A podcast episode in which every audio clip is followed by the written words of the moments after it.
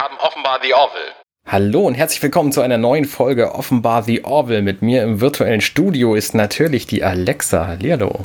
Halli, hallo und äh, danke, dass ich wieder mal mit dir diese Folge besprechen kann oder eine Folge besprechen kann, lieber Arne. Ach, sehr gerne, Alexa. Und natürlich sind wir nicht zu zweit allein, sondern wir haben deinen Gatten dabei, den Alexander. Hallihallo. Einen wunderschönen guten Abend. Es ist immer ein Fest, äh, Orwell-Folgen zu besprechen, auch wenn diese Folge so ein ganz bisschen, wahrscheinlich aber einer traurigen Note enden wird. Ich bin schon wieder ein bisschen choked up gewesen beim Angucken, muss ich ganz ehrlich geschehen. Aber das gut. ist der Punkt, der dich in. Okay, das ist spannend. Ähm, die traurige Note am Ende, ja gut, okay. Vielleicht mal vorweg, liebe Hörer, wir, ähm, die dritte Folge der zweiten Staffel, The Orville, ähm, das spoilen wir hier natürlich. Und ich möchte bei der Folge gerade darauf hinweisen, dass das keine Folge für Leute mit schwachen Nerven ist. Also ich selber habe beim Gucken schon echt mehrfach schlucken müssen, weil da Ehrlich? Dinge drin sind, ja, okay. die ich einfach nicht gut abkann. Na, okay. So, ne, ja. Filme wie Saw zum Beispiel sind auch nicht für mich. Ah, okay, aus der Ecke, okay. Mhm. Und äh, deswegen ähm, diese Folge nicht gucken, wenn ihr mit Filmen wie Saw überhaupt nichts anfangen könnt. Äh, kann man auch überspringen, glaube ich. Wobei die Dimension bei Saw jetzt noch ein bisschen anders ist als bei dieser Folge. Aber Richtig, aber wer weiß, dass es Filme wie Saw gibt, der weiß halt nicht, was hier kommt. Ja, Und die Idee ist furchtbar genug. Ja, ich, ich habe eine völlig andere Sicht auf diese Folge als ihr beide. Das ist total lustig. Das wird interessant beim Besprechen. Das wäre, wäre auch das erste Mal, dass es nicht interessant ist. okay, ich habe diesmal. Oh, Moment, vielleicht äh, Alexanders Hinweis. Dankeschön. Wir haben, äh, äh ich suche mal nach Audiokommentaren. Das ist ein guter Hinweis, genau. Vielleicht haben wir, äh, vielleicht schrieb uns ja jemand etwas. Wir, wir flehen ja immer um Audiokommentare und wir haben tatsächlich was bekommen. Siehst du, siehst du. Ähm, diesmal sind sogar von den dreien, die ich hier sehe, nur äh, zwei Spam. Äh, ah. Ein kleiner Kommentar zur Episode 16 von der Kostüm Kostümfrau Alle. Ähm, bezüglich der Jacke von Kelly, wo ihr euch immer wieder mal wundert, warum die unterschiedlich gut sitzt. Aus eigener Set-Erfahrung weiß ich, dass auch das Thema gutes Catering dafür sorgt, dass Kleidungsstücke mal besser, mal oh, schlechter oh, sitzen. Gerade weil Serien und Filme selten chronologisch gedreht werden, fallen einem solche Unregelmäßigkeiten eher mal auf, zum Beispiel wenn Szene 4 in Woche 1 gedreht wird, Szene 5 aber erst in Woche 6 wo man sich durchaus das eine oder andere Kilo angefuttert haben könnte. Ob das hier auch der Fall war, kann man im Nachhinein schlecht sagen, ist aber aus Kostümbildner Sicht ein plausibles Szenario, was ich auch so schon mal erlebt habe. Ja, vielen Dank, Anne. Ähm, äh, Anne ist äh, unsere Kostümexpertin. Ja, ja sehr, sehr spannend. Habe ich noch nie drüber nee. nachgedacht. Äh, ja, also äh, wobei dann, ich glaube, ich, glaub, ich habe eher das Gefühl, dass äh, ähm, Kelly etwas abnimmt immer über die äh, Staffeln hinweg. Aber gut, das ist ja egal, in welcher Nein, das kann man ja dann, wenn das alles so äh, in, in, also die Folgen ja nicht, aber innerhalb der Folgen in anderen Reihenfolgen gedreht ja. wird. Ja, auch schwierig. Und ich glaube, die produzieren auch ähm, äh, tatsächlich mehr oder weniger am Stück und nicht äh, folgenweise, habe ich den Eindruck, denn die dritte Staffel, die aktuell gedreht wird, ist ja mehrfach unterbrochen worden und ähm, ähm, äh, ich, die wird nicht mehr gedreht, die Dreharbeiten sind durch. Die sind jetzt gerade durch, genau, ist aber mehrfach unterbrochen worden. Ich hatte auch den Eindruck, dass da auch nicht schon Folgen fertig waren, die man hätte publizieren können, sondern mhm. dass sie da, glaube ich, ein bisschen anders produzieren. Es gibt ja Serien, die wirklich Folge für Folge drehen und ich glaube, das ist hier anders. Also bei Star Trek Next Generation war es seinerzeit so, dass die wirklich Folge für Folge ja. produziert haben. Ja, und bei 26 Folgen pro Jahr waren die dann auch einfach das ganze Jahr damit beschäftigt, mit so ein paar Monaten Pause mhm. im Sommer. Genau. Genau. So, wir haben jetzt die dritte Folge der zweiten Staffel. Ich versuche die wieder kurz zusammenzufassen. Und diesmal mache ich das anders. Ich habe mir nämlich keinerlei Text dazu vorher aufgeschrieben und mache das jetzt, ich sorge mir das quasi einfach so aus dem, aus dem Kragen. Also, soweit ich mich erinnere, ähm, stellt Alara auf der Orville am Anfang fest, dass sie Muskelmasse verliert und Knochendichte verliert. Und mhm. das, äh, also vor allen Dingen stellt Claire natürlich das fest. Und daraufhin muss sie zu ihrem Heimatplaneten zurück, äh, Xelaya, um dort quasi sich an die dort krasse Schwerkraft wieder zu gewöhnen und wieder diese Muskelmasse aufzubauen. Und das ähm, passiert dann. Sie wird dann quasi zu ihrem Planeten zurückgebracht. Der hat eine unglaubliche Schwerkraft. Ähm, so dass da Menschen quasi nicht überleben können ohne einen, einen Schutzanzug. Und da wird sie zu ihrer Familie gebracht und ihre Familie äh, nimmt sie dann mit auf eine Insel, wo sie ein Zweithaus haben, weil die offensichtlich sehr reich sind. Und ähm, dort äh, sind sie mehr oder minder alleine. Ihr Haushälter verlässt dann die Insel und überlässt ihnen das Haus. Und sie, das sind äh, Alara, ihre Schwester und ihre zwei Eltern, Mann, Frau. Äh, die haben wir auch schon mal gesehen. Ähm, in der dritten Folge, egal, weiß ich nicht, irgendwann früher mal. Um, ähm, und dann kommen da aber Nachbarn von denen hin und sagen, bei ihnen sei eingebrochen worden und daraufhin lernen die sich mehr oder minder kennen und diese Nachbarn äh, sind dann bei denen zum Abendessen und äh, es stellt sich raus, dass die ganz gefährliche Menschen sind, weil die nämlich äh, gruselige Dinge androhen und sich rächen wollen an dem Vater von Alara. Der heißt, äh, ich hab's vergessen. Der Vater von Lara heißt in der Rolle, ganz kurz, ich hab's gleich, Ildis Kitan. Ach ja, richtig, Ildis. Ildis. Ähm, an dem wollen sie sich nämlich rächen, weil ihr Sohn sich umgebracht hat, kurz bevor er 30 geworden ist, weil er nämlich Wissenschaftler war und eine offensichtlich verkehrte Studie zu einem Impfstoff herausgebracht hat und der, der Ildis Kitan äh, hat das zu Recht wissenschaftlich kritisiert, das ist jedenfalls seine Darstellung und ähm, der Cambis Boren, der Sohn, hat sich dann aber umgebracht, weil er damit nicht zurechtkam, weil dieser Disput offensichtlich in schlechter Reputation für ihn geendet hat. Mhm. Und daraufhin wollen sich eben dessen beide Eltern an äh, Ildis und seiner Familie rächen und vor allem wollen sie, dass der Ruf wiederhergestellt wird und er seine wissenschaftlich korrekten Forschungsergebnisse wieder zurücknehmen soll. Und äh, dann drohen sie halt gefährliche Dinge an und ähm, sind eine Gefahr für die komplette Familie und letztlich äh, schafft es Elara dann aber, sich quasi zu überwinden und ihre, ähm, ihre Schwäche zu überwinden, um dann diese beiden zu besiegen, grob mhm. gesagt, und gleichzeitig auch damit ihrem Vater zu zeigen, dass sie einen Wert hat für die Gesellschaft und dass sie einen, einen vernünftigen Beruf hat, quasi, was er ihr immer absprechen wollte. Ja. Ähm, und letztlich endet die Folge damit, dass äh, die auf der Orville die Möglichkeit hätte, diese, diese Sitzungen zu machen, um ihre Muskelkraft aufzubauen, weil sie in diesem Simulator einfach eine höhere Schwerkraft bauen könnten.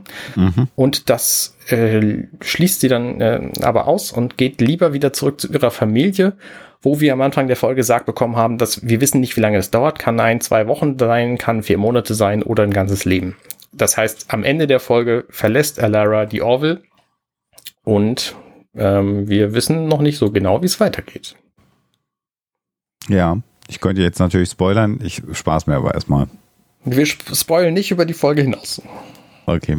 So, das war nicht so ganz stringent wie sonst, aber äh, ich glaube, ich habe nichts erstmal nee. Relevantes nee. vergessen. Nee, nee, genau. nee, war sehr gut. So, nächstes Mal schreibt es wieder auf. Okay. Genau, wir beginnen äh, mal wieder in der äh, Kantine sozusagen ähm, der Orville. Und es ist ganz interessant, nachdem äh, ja schon Bortis irgendwelche komischen Dinge äh, essen sollte, ähm, haben die äh, ja immer so ein bisschen sehr merkwürdige Spiele an Bord der Orville. Und jetzt geht es darum, dass Isaac mit Lara ähm, Arm drücken soll. Ja.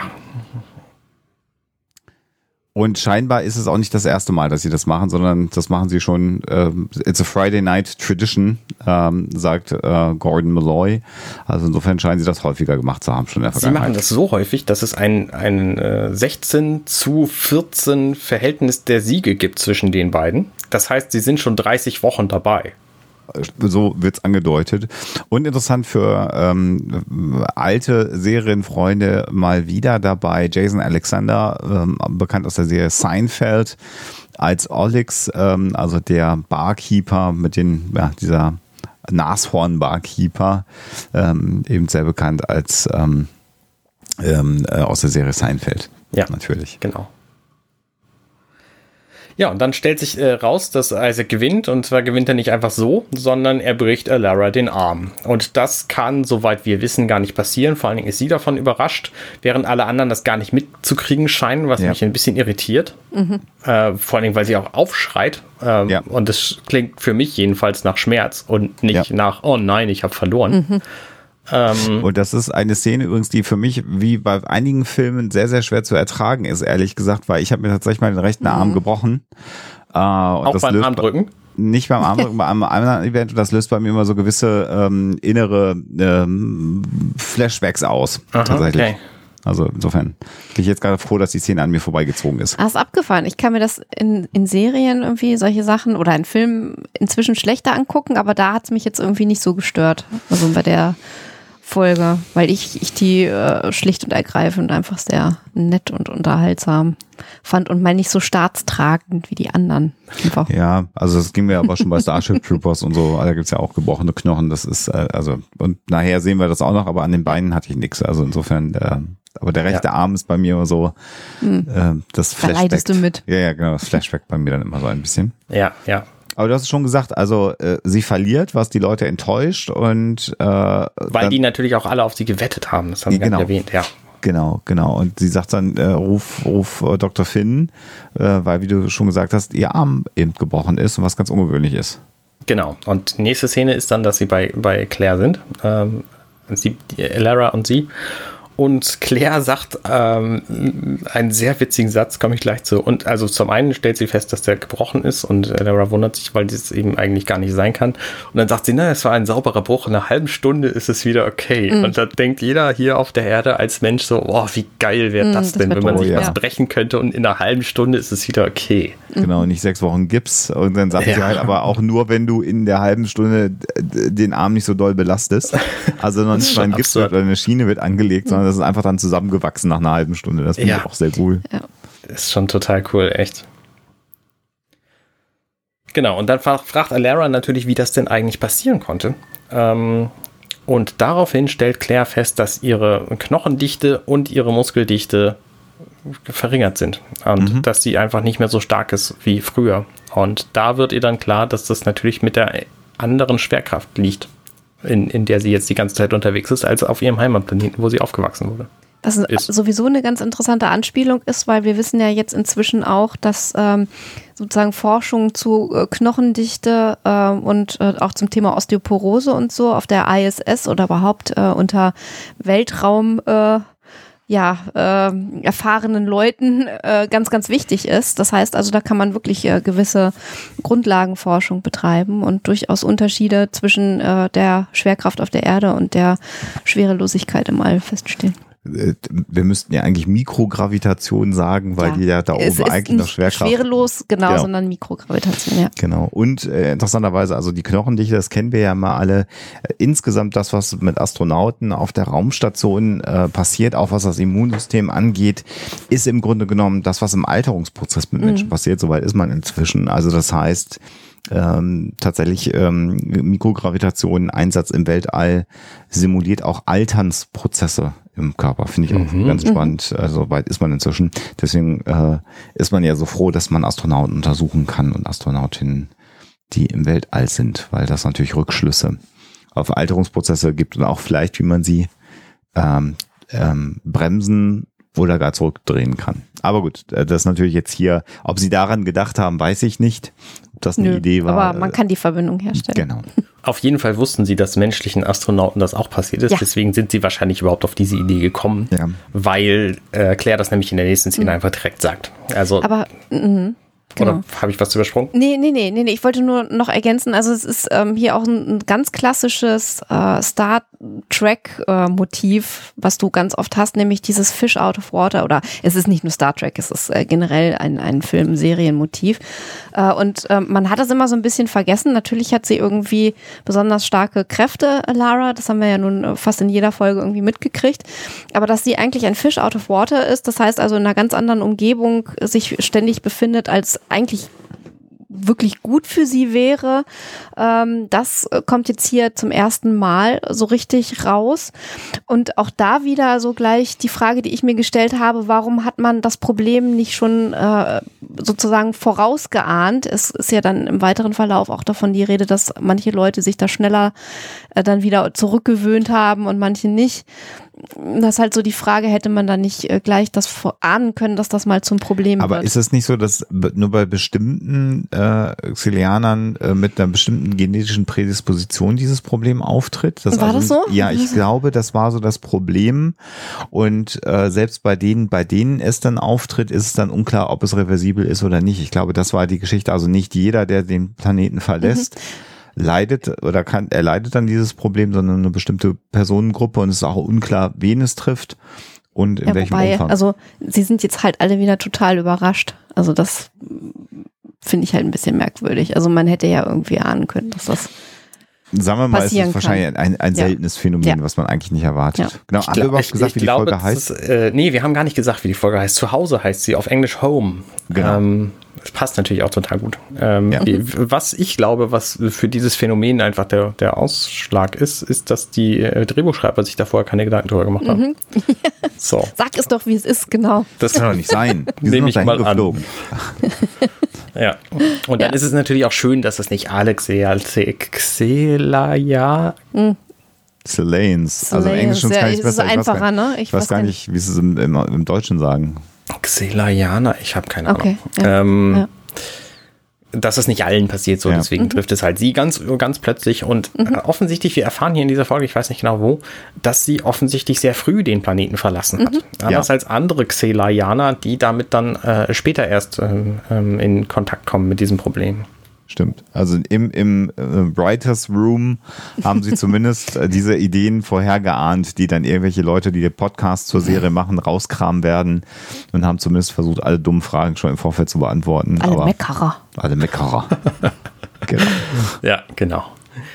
Ja, und also genau diesen Dialog, den wir jetzt gerade ja schon vorgesprungen haben, ähm, äh, haben wir jetzt gerade, also es gibt jetzt nach dem Vorspann eine längere Sequenz, in der ähm, Claire, ähm, Ed und Kelly das jetzt auch erklärt, weil es natürlich eine entscheidende ähm, Figur an Bord ist, also auch von ihrer Funktion natürlich her, die Chefin der Sicherheit, die jetzt gesundheitliche Einschränkungen hat. Und ähm, ja, das ist natürlich jetzt eine sehr ernste Situation. Und typischerweise sind wir ja hier in einem, eigentlich in einem Szenario in einer Serie, wo wir solche Probleme immer bekommen und dann sind die am Ende der Folge natürlich gelöst. Ähm, Spoiler, also hier erstmal nicht in dieser Episode. Äh, vielleicht noch ganz kurz, weil sonst das bestimmt jemand reinkommentiert. Es gibt eine DS9-Folge, bei der ja eine ja. Wissenschaftsoffizierin auf DS9 ankommt, bei der es genau umgedreht ist. Die kommt von einem Planeten, der eine deutlich geringere Gravitation hat und die 1G-Gravitation, die dann auch auf der äh, DS9 vorherrscht, eine unglaubliche Belastung für sie. Da haben sie dann ein Quartier äh, geschaffen, wo sie dann, wenn sie nicht im Dienst ist, sozusagen schwerelos sein kann. In ihrem, kann. Äh, genau, in ihrem Quartier. Und ansonsten ist es so, dass sie äh, ja so Muskelbänder äh, bekommt. So ein bisschen das, was man heute bei querschnittsgelebten PatientInnen inzwischen versucht, um damit wieder Bewegung hinzubekommen. Und da ist dann die Prämisse irgendwann der Folge, dass äh, Julien Begier eine Behandlungsmethode entwickelt, die ihr hilft, unter 1G-Bedingungen äh, normal leben zu können. Er verliebt sich auch in sie und sie verliebt sich in ihn in dieser Episode. Das würde aber bedeuten, dass sie damit dann nie wieder nach Hause gehen kann und die Behandlung ist extrem schmerzhaft. Das ist übrigens dann äh, klassisch die kleine Meerjungfrau, ne? Also genau. da gibt es kein mhm. Zurück mehr, wenn der Fischschwanz erstmal abgelegt ist und stattdessen genau. die Beine. Genau, also das ist, da kann man natürlich jetzt sagen, ja, Schwerkraft und äh, Probleme mit der Gesundheit haben so bei DS9 abgeschrieben, aber vielleicht, wenn du auch solche mhm. Serien schreibst, kommst du irgendwann an den Punkt. Und hier, äh, wir können ja, wir haben es ja schon mal gesagt, ging es ja auch um erstmal um eine Exit-Strategie für Helson Sage, die dann erstmal aus scheidet ja, scheinbar Das ist halt eine Hommage auch, ne? Find Vielleicht. Ich, ja. ich schon.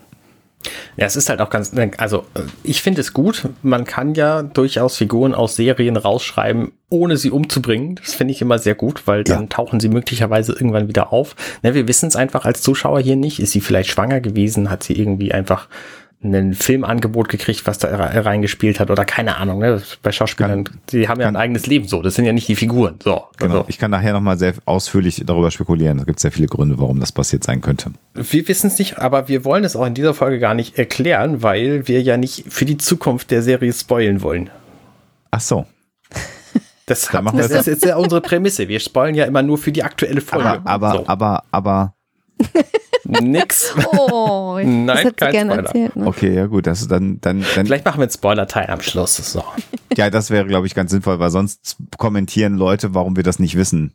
Als Okay. angebliche Experten. Das könnte, also insofern. Aber du hast recht, das deklarieren wir dann am Ende und dann sollen bitte alle ausmachen, die das nicht wissen wollen. Genau. Gute genau. Idee. Äh, ich habe nie behauptet, ich sei Experte übrigens. So. Ich schon, immer, jeden Okay. Tag. Ich habe eigentlich ein T-Shirt an, auf dem da steht. Experte für alles. Genau. Experte für alles. Ähm, genau, und jetzt sind wir genau bei dem Di- Diskurs, den wir hier also haben, äh, dass sie, wenn sie nach Hause wieder kommt, äh, nach Celea äh, und dort die Gravitation hat, zu 90 Prozent, äh, Prozent die Chance hat, dass sie wieder zu ihren Kräften kommt, dass auch die Knochendichte wieder ansteigt. Und ja, das ist einfach das Problem. Sie muss dafür aber nach Hause. Und es ist unklar, wie lange es dauern wird. Ähm, wir sehen eine kurze Szene zwischen ihr und äh, Ed in einem Fitnessraum scheinbar. Und das finde ich ist eine ganz faszinierende Darstellung von ihr, weil sie nämlich da plötzlich einen Ausschnitt hat und mir da erst aufgefallen ist, wie wenig körperbetont sie normalerweise dargestellt wird. Und ich fand das ganz, äh, ganz erheiternd quasi, dass ich das nicht bemerkt habe und dass das jetzt einfach so mir quasi hier ins, äh, ins Gesicht gehalten wird. Ja, die Uniform generell, ne? Also, Genau, äh, ja. Wirklich so Unisex. Also vom, also der Schnitt ist natürlich bei den Damen irgendwie ein bisschen taillierter. Ähm, aber ansonsten, ja. Also sie hat ja schon mal im, im Boxring gestanden, wenn wir uns erinnern. Äh, da hatte sie aber da tatsächlich eine sehr weite Boxerhose an, also eine Shorts, also ein Boxershort. die heißt ja wirklich so. Ähm, äh, da fiel das nicht auf. Was natürlich hier auch nochmal jetzt reinspielt, muss man jetzt ehrlich mal sagen. Also der Ausschnitt ist die eine Sache, aber natürlich siehst du dann in dieser Szene auch, wie zierlich die Schauspielerin selber ist. Und das ist natürlich jetzt, glaube ich, hier auch eine bewusste Entscheidung, könnte ich mir vorstellen, von der Kostümbildnerin, um jetzt nochmal deutlich zu machen, dass die je- also dass man jetzt sozusagen auch die Zierlichkeit zeigt, weil sie plötzlich zierlich und zerbrechlich ist, was sie ja, wenn sie die Uniform anhat, ja nicht ist, weil sie da natürlich Superkräfte hat. Ja, genau. Ähm, also insofern, Und sie wird halt auch gezeigt, während sie ein super schweres Gewicht hochhebt, ja, was jemand, der so aussieht wie sie, normalerweise nicht kann. Das So, äh, weil richtig. dafür einfach mehr Muskelmasse nötig ist. Und sie als Selajana braucht das natürlich in dieser Welt nicht, äh, diese Muskelmasse, sondern sie ist einfach so stark. Ähm, Es- und deswegen ist es eine ganz clevere Darstellung, um, um diese, dieses unterschiedliche Kräfteverhältnis zu zeigen. Ja. Und es ist, glaube ich, einfach ihr Quartier, ne? Also so wie ich das sehe. Also Ja? Das kann sein, ja. ich glaube, die eine Han- Handelbank einfach bei sich im Quartier Stimmt, äh, ja. stehen. Ja. Und jetzt geht es eben genau darum, dass sie natürlich jetzt mit dieser Einschränkung davon ausgeht, dass sie natürlich den Job als Sicherheitschefin an Bord nicht mehr ausführen kann, weil sie natürlich sehr jung ist und sehr zerbrechlich ist. Und ihre Sorge ist, wenn sie jetzt also diese besonderen äh, Körperkräfte durch die Gravitation gegeben oder die Gravitationsunterschiede gegeben äh, nicht mehr hat, dass man sie nicht mehr in ihrer Rolle akzeptieren würde. Und Ed sieht das natürlich komplett anders und sagt, ich, du kriegst mehr Personal an deine Seite gestellt und du hast natürlich viel mehr Fähigkeiten als Sicherheitschefin als jetzt nur deine äh, besonderen Körperkräfte in unserer Gravitation. Ja. Äh, also ein sehr interessantes Gespräch, finde ich. Ich finde es spannend übrigens, wir hatten ja ihre, ihre mangelnde Selbsteinschätzung schon in der zehnten Folge der ersten Staffel, Feuersturm hieß die, Ja. ähm, wo sie quasi sich auf geistiger Ebene bestätigen musste, dass sie das kann. Und das gleiche Phänomen haben wir ja jetzt im Grunde auch, nur dass plötzlich ihre körperlichen Voraussetzungen andere sind. Spannenderweise ähm, sind beide Folgen, sowohl diese als auch die andere, von der gleichen Drehbuchautorin geschrieben, Cherry Cheva Pravadumrong. Und äh, es ist, finde ich, äh, wahrscheinlich ist das einfach ihre Lieblingsfigur, würde ich mal vermuten. Das kann natürlich sein. Also sie ist ja auch äh, durchaus Larry Katan jetzt über die ersten, äh, also die erste Staffel und jetzt bis hin zur dritten Staffel äh, war sie ein Fan-Favorite, so wie man das mitbekommen hat im Netz. Ähm, war ja auch im Grunde genommen, man muss es ehrlich sagen, also insgesamt in The Orville die, die Frauenrollen finde ich äh, konsequent besser geschrieben, insbesondere als auch bei Next Generation. Also später wurden so, die besser bei Next jeden Fall, ja. Generation. Ja. Ähm, äh, Deep Space Nine war da schon anders, weil man da natürlich mit äh, Jadzia Dex und dann natürlich auch mit ähm, Kira Nerys sehr starke Frauenfiguren da auch geschrieben hat, die auch, wie ich fand, äh, gut gewirkt haben. Voyager hatte eine, eine weiblichen Captain, also da war das schon anders. Und das, ähm, also man hat da Wert drauf gelegt und es mag gut sein, so wie du sagst, dass die Autorin, deren Namen ich jetzt nicht versuche auszusprechen, da auch ein besonderes Händchen für hat, mhm. äh, äh, weibliche Hauptcharaktere gut, gut zu schreiben. Ohne dass es halt cheesy wirkt. Es geht ja relativ schnell, dass das dann auch cheesy ja. wirkt. Schön, wenn wir die ganze Zeit über Frauen reden und du lächelst und schweigst einfach dabei, Ja, ich, ich höre mir das an, ich finde das interessant. Ja. Was wir zu sagen haben. genau. Ja. Und also was, was in diesem Diskurs jetzt äh, herauskommt in dem Gespräch dann am Ende zwischen äh, Ed und Kelly ist halt, äh, Ed und Kelly, sag ich schon, Ed und ähm, Lara, dass sie nach Hause gehen soll, äh, sozusagen ihre Kräfte zurückbekommen soll und dass ihr Job auf sie wartet, egal wie lange es dauert. Genau.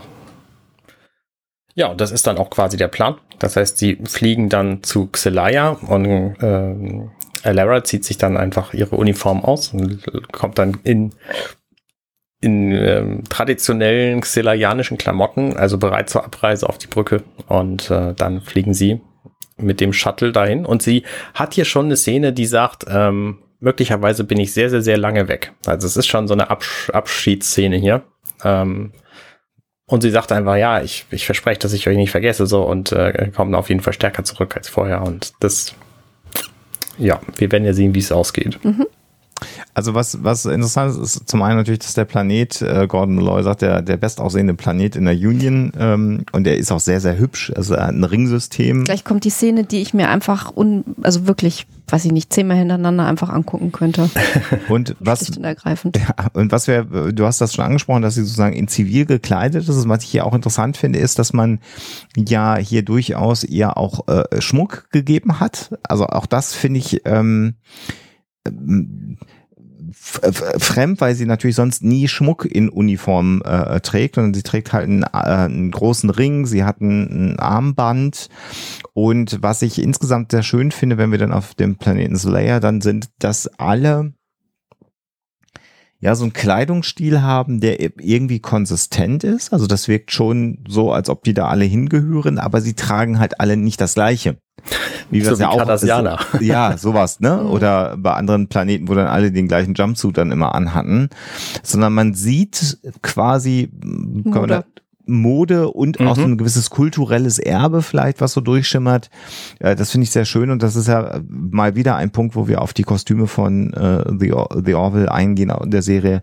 Da macht man sich halt sehr, sehr viel Mühe, finde ich. Also vielleicht also fällt es mir hier natürlich auch mehr auf, weil ich genau hingucke. Aber also das gab es auch in anderen, also in anderen. Das gab es auch in Star Trek Serien, äh, finde ich häufiger mal, dass du äh, Völker hattest Völker ist auch äh, blöd, also ja, dann Spezies. irgendwie, genau, Spezies, die ähm, recht ausgefeilte und auch äh, so wirklich detailreiche und unterschiedliche Klamotten hatten.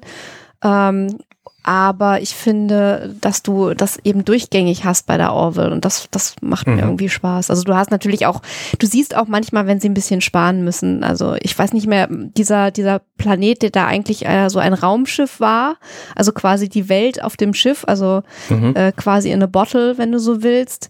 Ähm, da waren die Kostüme relativ einfach, zumindest ähm, irgendwie so ähm, bei den normalen Leuten, bei denen sie da am Anfang äh, landen und dann äh, auch Klamotten von der Wäscheleine klauen. Ähm, aber du hast relativ häufig wirklich ausgefeilte und auch sehr äh, detailreiche Sachen. Das finde ich richtig schön. Ja, finde ich auch gut. Und jetzt kommen wir zu der Szene, die du wahrscheinlich meintest, ja, der Anflug ich möchte die des jetzt auch mindestens dreimal sehen, bitte. Jetzt, ähm, während wir das, das besprechen. Ich finde es ja schön, dass wir inzwischen in einer Zeit leben, wo man sowas mal eben generieren kann und nicht mhm. darauf angewiesen ist, dass ein sehr, sehr, sehr fähiger Zeichner ein Bild malt von diesem Planeten, was dann ständig wieder eingeblendet ja. wird. Ja. Ähm, sondern dass wir einfach hier eine 3D-Animation kriegen, die realistisch aussieht. Wir halten es, also ne, es sieht einfach wunderschön aus. Wir kriegen drei Szenen, wie die, wie dieses Shuttle da durch die Gegend fliegt nach den Wolken. Ähm, es ist ein, ein wunderschöner Planet. Also mhm. sieht ja. traumhaft aus. Ja, ist halt also, nur für Menschen unbewohnbar. Das ist das große mhm. Problem mhm. dabei. Äh, exakt. Ich, ich weiß gar nicht, ist es, es gibt so eine Sequenz beim Anflug, ähm, äh, aber das ist wahrscheinlich einfach nur sehr gut gerettet. Da sieht es für mich so ein bisschen aus, da sehen wir die, die, die ähm, Backbord-Seite des Shuttles äh, durch die Wolken fliegen. Also die Kamera scheint so aus, außen an der Shuttlehülle befestigt zu sein, hinter dem Antrieb. Und ich finde, das sieht so plastisch aus. In den Wolken. In den mit Wolken. Den, mit den Ringen. ja, Monden. also hier, das, das, also nicht, also der, also die Wolken und die Ringe sind natürlich computergeneriert. Ich weiß nur nicht, ob das nicht ein Shuttle-Modell ist, was wir da sehen. Aber gut, vielleicht ist es einfach nur hm. gerendert. Hm. Kann sein, ja. Weil das ist, ich finde, die Licht. Ach so, ah, jetzt weiß ich, was du meinst. Ne? Also die Strukturen des Shuttles selber wenn, wenn quasi. Du dann, wenn, du, wenn du dir das nochmal anguckst, weil das Licht einfach so ultra realistisch ja. Äh, streut und, und, und Schatten wirft auf die Shuttlehülle selber. Was aber den Realismus an der Stelle ausmacht, ist, glaube ich, nicht das Licht, sondern das leichte Wackeln der Kamera an diesem mhm. Shuttle. Mhm. Auch das kann es sein, ja. Und ja, das, ne, ja. Das, klar, da kannst es auch alles Computer generieren, aber hier ist es viel simpler, einfach einen Shuttle zu nehmen, das zu beleuchten, fertig. Mhm. Von der bisschen, Green, genau, bisschen von der Green Screen, genau. Ja. Und dann machst du hinten den Hintergrund einfach rein ja. und dann hast du. Also haben sie es so gemacht. Ja, wahrscheinlich ist das tatsächlich ein Modell hier. Und wer weiß, vielleicht sind die ganzen anderen Shuttle-Darstellungen auch Modelle, aber gerade bei dem einen sieht es halt sehr danach aus. ja. Ja, und der Planet ist also, wie gesagt, das ist äh, so ein Planet, wo man sagt, da könnte ich auch gut wohnen, äh, aber ist halt. Wir, wir gucken äh, zur Entspannung ab und zu mal so Walkthroughs äh, durch Städte, also mhm. Tokio zum Beispiel, das finde ich total schön. Ich hätte gerne bitte mal einen Chilean Walkthrough. Oh ja, das wäre oh, bestimmt ja. spannend. Das, das möchte ich bitte, dass das jemand macht. Ja, ja, das finde ich auch gut. Das sind auch spannende Bauwerke. Also manche mhm. davon sehen, sehen äh, kurioser aus als die verrücktesten Hotels in Dubai. äh, andere sehen, sehen aus, als hätten sie gar keinen Sinn. Diese Ringe zum Beispiel. Ähm, keine Ahnung, was das alles ist. Und das Interessante ist also hier, dass wir natürlich Slayer als Planeten äh, etabliert bekommen, der technologisch, kulturell, ästhetisch, künstlerisch einfach ganz, ganz weit vorne ist. Also auch die Erde sah ja schön aus, muss man sagen, in, in der Pilotfolge. Und das Interessante ist dann aber, was Gordon Malloy sagt, der einfach völlig beeindruckt ist und dann irgendwann sagt, God, I'm trash. My family's trash. Also einfach sagt, ich bin einfach Müll äh, dagegen, was ich hier gerade sehe. Und das, das Schlimme ist, das sehen diese Layens auch so. Ja. Das ja. heißt, die wissen, ja. also die, die wissen, was sie drauf haben und dass sie es geschafft haben und dass sie einfach ähm, ja einen, einen weiten Vorsprung haben, auch vor den Menschen von Planeten Erde. Und das lassen sie halt auch bei jeder Gelegenheit so richtig schön raushängen. Und das sind dann ja. halt auch wieder die Schattenseiten. Ne? Also das macht sie dann wieder gegenüber äh, Außerweltlern ziemlich unsympathisch. Was ich spannend finde an der Darstellung dieses Planeten hier insgesamt, ist, dass die keine Straßen haben. Weil die natürlich eine mhm. Technologie haben mit den fliegenden Shuttles, dass sie keine brauchen. Ja. Aber die ganze Welt sieht aus, als hätten die schon seit tausend Jahren keine Straße mehr, wenn sie denn überhaupt jemals welche gehabt hätten, weil es ist alles wunderschön bewaldet und total toll. Also mhm. ne, die mhm. ganzen Häuser stehen alle mitten im Wald irgendwo. Ja. Was ja auch logisch ist, wenn du keine Straßen brauchst, brauchen die auch keine. So, ne, das ist ein völlig anderes Bild, als du von der Erde hättest, wenn du darüber fliegst. Die haben halt schon länger Flugtaxis, ne? Ja. Und was ich auch spannend finde an diesem gesamten Planeten ist, die müssen ja von alleine auf die Idee gekommen sein, diesen Planeten zu verlassen. Und trotz ihrer übermenschlichen Kraft nicht alle anderen Völker zu unterwerfen, sondern die sind ja schon quasi auf einem sehr hohen intellektuellen Level gewesen, als sie diesen Planeten verlassen haben, weil sie haben ja offenbar irgendwelche irgendwelche äh, Kontrakte geschlossen, zum Beispiel mit der Union, damit Elara jetzt überhaupt da drin äh, quasi ein Teil der, der Union, also ne, sie arbeitet ja quasi, die, das sind ja nicht die Herrscher der Galaxis, so. Mhm. Ich glaube aber auch, ähm, das wäre jetzt so mein Eindruck und meine Interpretation, also es gibt Lanes, die ja äh, den Planeten verlassen, wie wir zukünftig noch erleben werden in, in der zweiten Staffel, ich soll aber nicht spoilern. Und ähm, ich habe aber auch den Eindruck, dass sie doch auch sehr nationalistisch sind äh, in, in, in ihrer Struktur ihres Planeten, wie sie sich führen, weil sie natürlich auch diese gewisse Arroganz haben, anderen Spezies überlegen zu sein, weil sie sehr, sehr, sehr auf Bildung und diese Dinge äh, Wert legen. Bildung, Forschung, Weiterentwicklung. Und ähm, mein Eindruck ist, dass, dass sie mit sich selber genug haben, hm, im Grunde die genommen. Die bleiben, glaube ich, eher für sich. Ja. Also klar, also äh, Verträge irgendwie und, und Außenkontakt da, wo er notwendig ist, so würde ich die einschätzen. Aber ich könnte mir auch vorstellen, dass es jetzt wirklich rumspekuliert, dass die sehr oft angehauen werden, ähm, doch mal von ihrer Technologie vielleicht was abzugeben, vom Know-how irgendwie. Und ich glaube, da hätten die eher weniger Bock drauf. Ja. Mhm, kann sein, ja wäre so mein Gefühl nach, nach Schauen dieser Folge.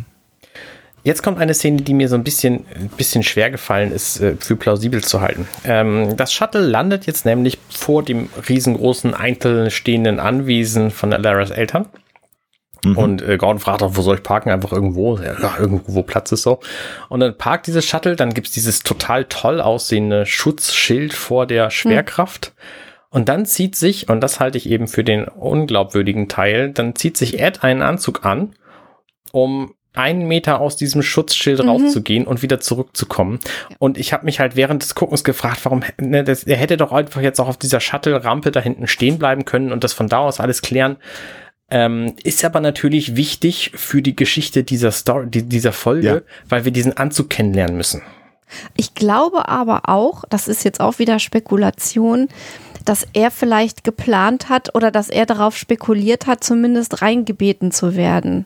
Und dass, dass dieses, mm. dieses fiese, ähm, arrogante halt dafür sorgt, dass es überhaupt nicht dazu kommt, dass das auch nur angesprochen ja. wird. Also ich glaube schon, dass er vorgehabt hat, zumindest sie noch irgendwie bis zur Tür zu bringen oder da vielleicht irgendwie fünf Minuten mit den ja, Kaffee trinken geht wahrscheinlich schwer, aber keine ja. Ahnung, zumindest mal irgendwie äh, sich da fünf Minuten hinzusetzen und zu reden. Ja, ja das stimmt, das, das ist eine gute Idee. Also er wird ja ganz klar abgekanzelt und ist äh, sehr deutlich, dass er nicht willkommen ist im Grunde genommen. Wir, we take it from here im Grunde genommen. Ab hier sind wir jetzt zuständig. Vielen Dank, dass Sie es abgesetzt haben. Und was natürlich, äh, muss man jetzt ja nochmal erwähnen, äh, bevor jetzt die Zuhörenden ausflippen, natürlich ja. gespielt der Fahrer, Vater schön. von Lara Catern von äh, Robert Picardo, äh, genau. dem Holodoc äh, aus Voyager. Richtig. Also als wir das zum ersten Mal geguckt haben, ich habe mich ja überhaupt nicht vorher informiert, was da so in der Staffel auf uns zukommt. Ich habe äh, mich so derartig gefreut. Das war die erste Stelle, wo ich mich gefreut habe. Die Und dann kommt, kommt aber wenig später noch eine, genau. ja. Richtig, ich habe mich auch gefreut, natürlich ihn wiederzusehen, weil ich dachte, er hätte halt diesen sehr kurzen Cameo-Auftritt in der ersten Staffel gehabt ja. und dann war's das. Ähm, und jetzt hat er hier halt quasi die, die größte Nebenrolle in einer der Folgen. Von daher finde ich es sehr schön. Mhm. Genau, und äh, natürlich die Mutter von Lara Katan, Molly Hagen, auch eine extrem bekannte hm. Serienschauspielerin, die man, ich glaube, so ab den, ab den äh, 90er Jahren äh, immer mal wieder auch sieht. Also das ist so ein, so ein Seriengesicht, finde ich. Es gibt so Seriengesichter, wo man mal sagt, wo kenne ich die denn her? Mhm. Und wenn man, genau, wenn man dann nachschaut, stellt man fest, aus allem, genau. Also die hat äh, unter anderem bei Buffy ja auch mitgespielt und ähm, ähm, bei vielen anderen. Ich kenne äh, sie aus iZombie. Ja, den habe ich nicht gesehen, aber ich habe dann wieder andere Serien gesehen. Also da ist sie, glaube ich, äh, einfach ja sehr, sehr, sehr viel unterwegs. Äh, meist eben in so One-Off-Gastrollen. Äh, mhm. Aber ist halt so, ne? Das machen ja Schauspieler durchaus häufiger mal. Ed setzt sich dann nochmal, also vielleicht nochmal von vorne. Ähm, Alara verlässt dieses Schutzschild und bricht sofort zusammen, weil sie offensichtlich mhm. auch die Schwerkraft nicht so gut verkraftet, wie das jemand ihres, ihrer Spezies eigentlich müsste. Mhm. Und ähm, wird dann von ihren Eltern sofort gestützt. Die kommen halt zu dem Shuttle schon. Und äh, Ed sagt nochmal, äh, dass er, also er setzt sich für sie ein und sagt, sie ist wirklich ein, ein wichtiger Teil und sie hat viele Leben gerettet so. Und der Vater Ildis, der hörte einfach überhaupt nicht zu. Mhm. Also bei allem, was Alara betrifft, scheint er überhaupt nicht zuzuhören. Ja. Ja. Ja klar, weil er hat ein Bild von seiner Tochter und das ist, das steht fest und an dem ist auch nicht zu rütteln. Genau. So und das es. Bild ist eben, sie ist quasi die Ungebildete. Ja. Das ist so, ja. Also in dieser Familie ist das der Eindruck, der da äh, entsteht und das ist natürlich sehr bedauerlich, ähm, weil natürlich wir wissen, dass sie eine super äh, Sicherheitsoffizierin ist an Bord der Orville, aber das ist den Eltern halt komplett egal, was wir dann aber auch später noch erfahren werden, wo genau. da die, die, äh, ja, die Erwartungen der Eltern im Grunde genommen liegen. Ja. Und dann kommt Ed halt wieder zurück auf das Shuttle. Dann gibt es eine sehr schöne Szene, die äh, zum einen natürlich Gordons äh, Charakter so ein bisschen widerspiegelt und zum anderen aber auch zeigt, was dieser Planet eigentlich machen würde, wenn Menschen da drauf mhm. gehen würden. Er nimmt nämlich eine, eine leere Thermosflasche und wirft die einfach aus diesem Schutzschild raus. Und sie wird sofort platt gemacht und zu Boden gedrückt. Also sie wird nicht nur zu Boden, sie fällt nicht nur sehr schnell zu Boden, sondern wird da auch noch komplett platt gedrückt. Und das ist schon beeindruckend. Da habe ich mich gefragt, wie funktioniert das eigentlich mit sämtlichen anderen Materialien, die zu diesem Planeten oder von diesem Planeten kommen? Also wenn, wenn eine Flasche von diesem Planeten, die kannst, kannst du ja irgendwo anders ein Raumschiff mit einreißen, so. Mhm. Ja, Wahrscheinlich also kannst du einen LKW Importieren von, von Sachen ist wahrscheinlich nicht so clever. Wobei ich glaube, das ist eine Bierflasche. Also wir haben, glaube ich, in der, in der äh, ersten Episode gesehen, dass das die Bierflaschen sind. Die sind irgendwie aus Metall, glaube ich. Mit, mit so. Aluminiumflasche wollte ich auch nicht sagen, dass da Aluminium drin ist, sondern dass diese Flasche. Okay. Ja, ja, also äh, genau, aber. Hm. Genau. Also ja. nicht, ich kann mir keine Thermosflasche vorstellen, sondern es sieht halt auch aus wie eine Bierflasche.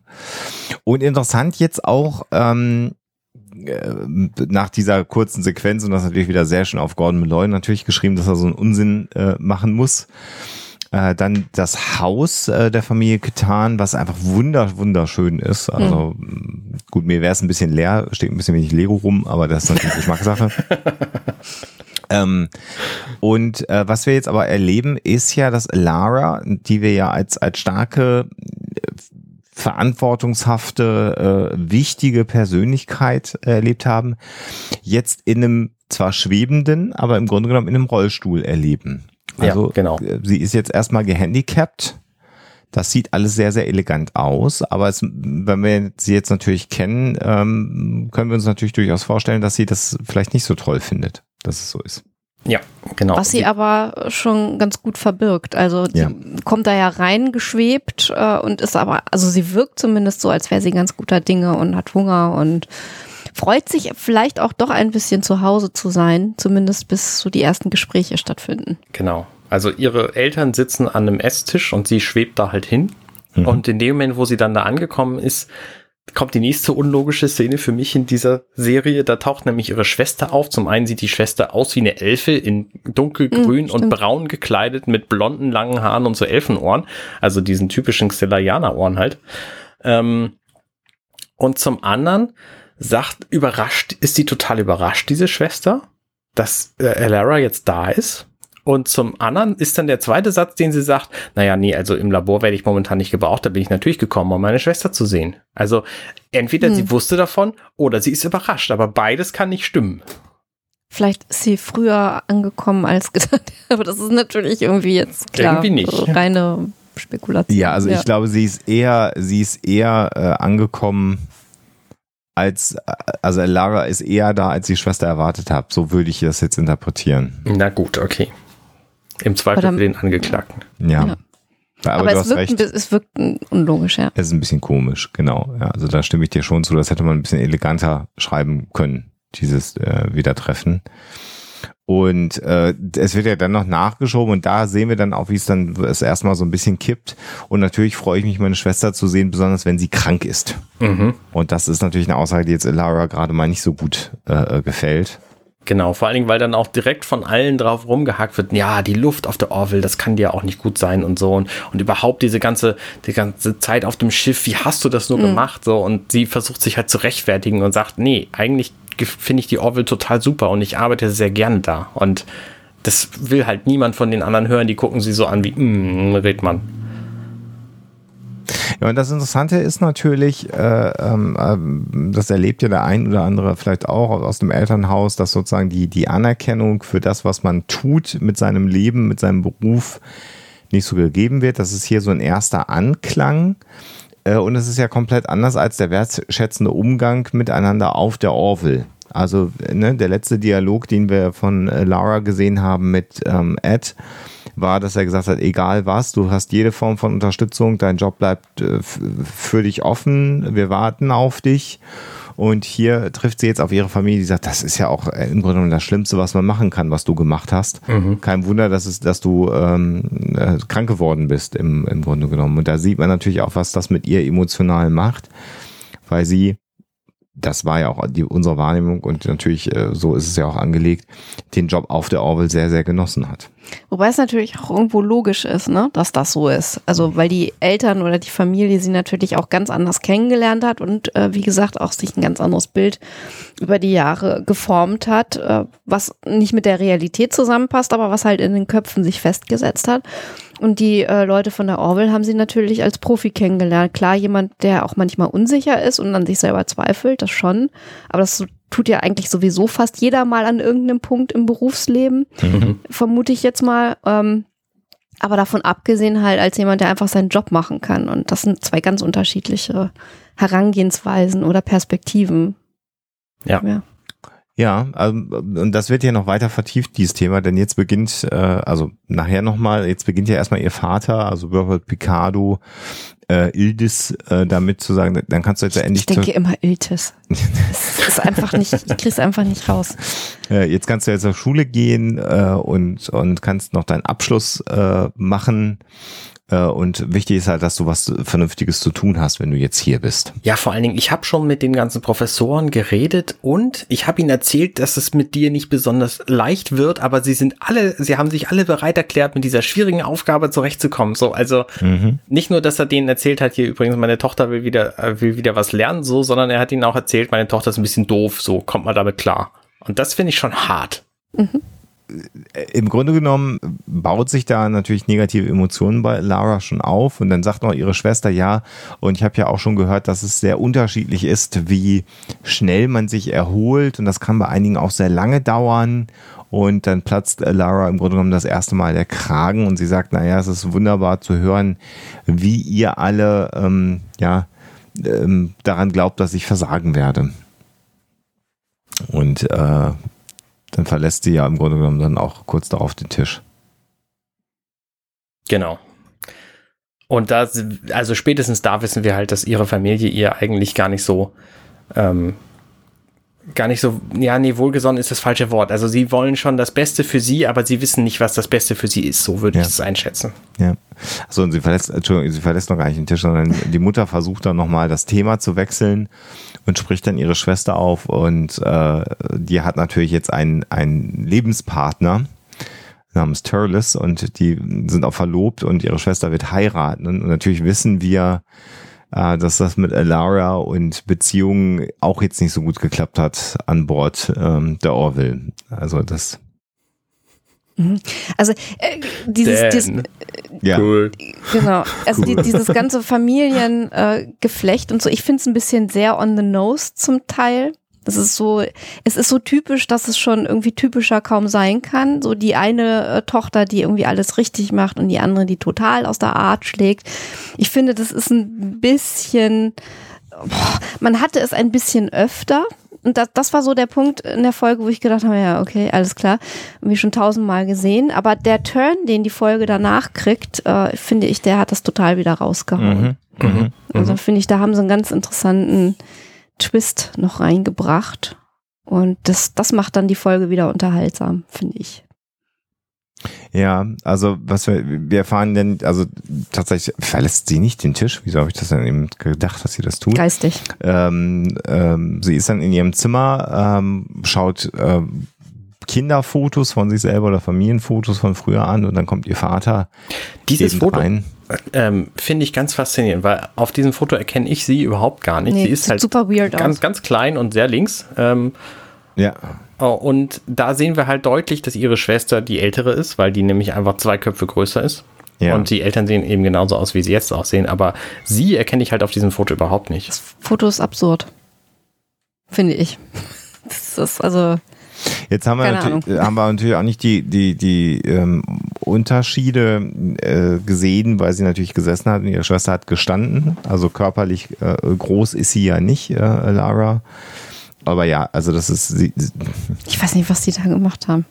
Ja. Das hat mich auch ehrlich gesagt verstört. Sieht so aus, als sei sie da irgendwie reingeschnitten worden, so als, ja. als Gag. Ja. Ein bisschen merkwürdig.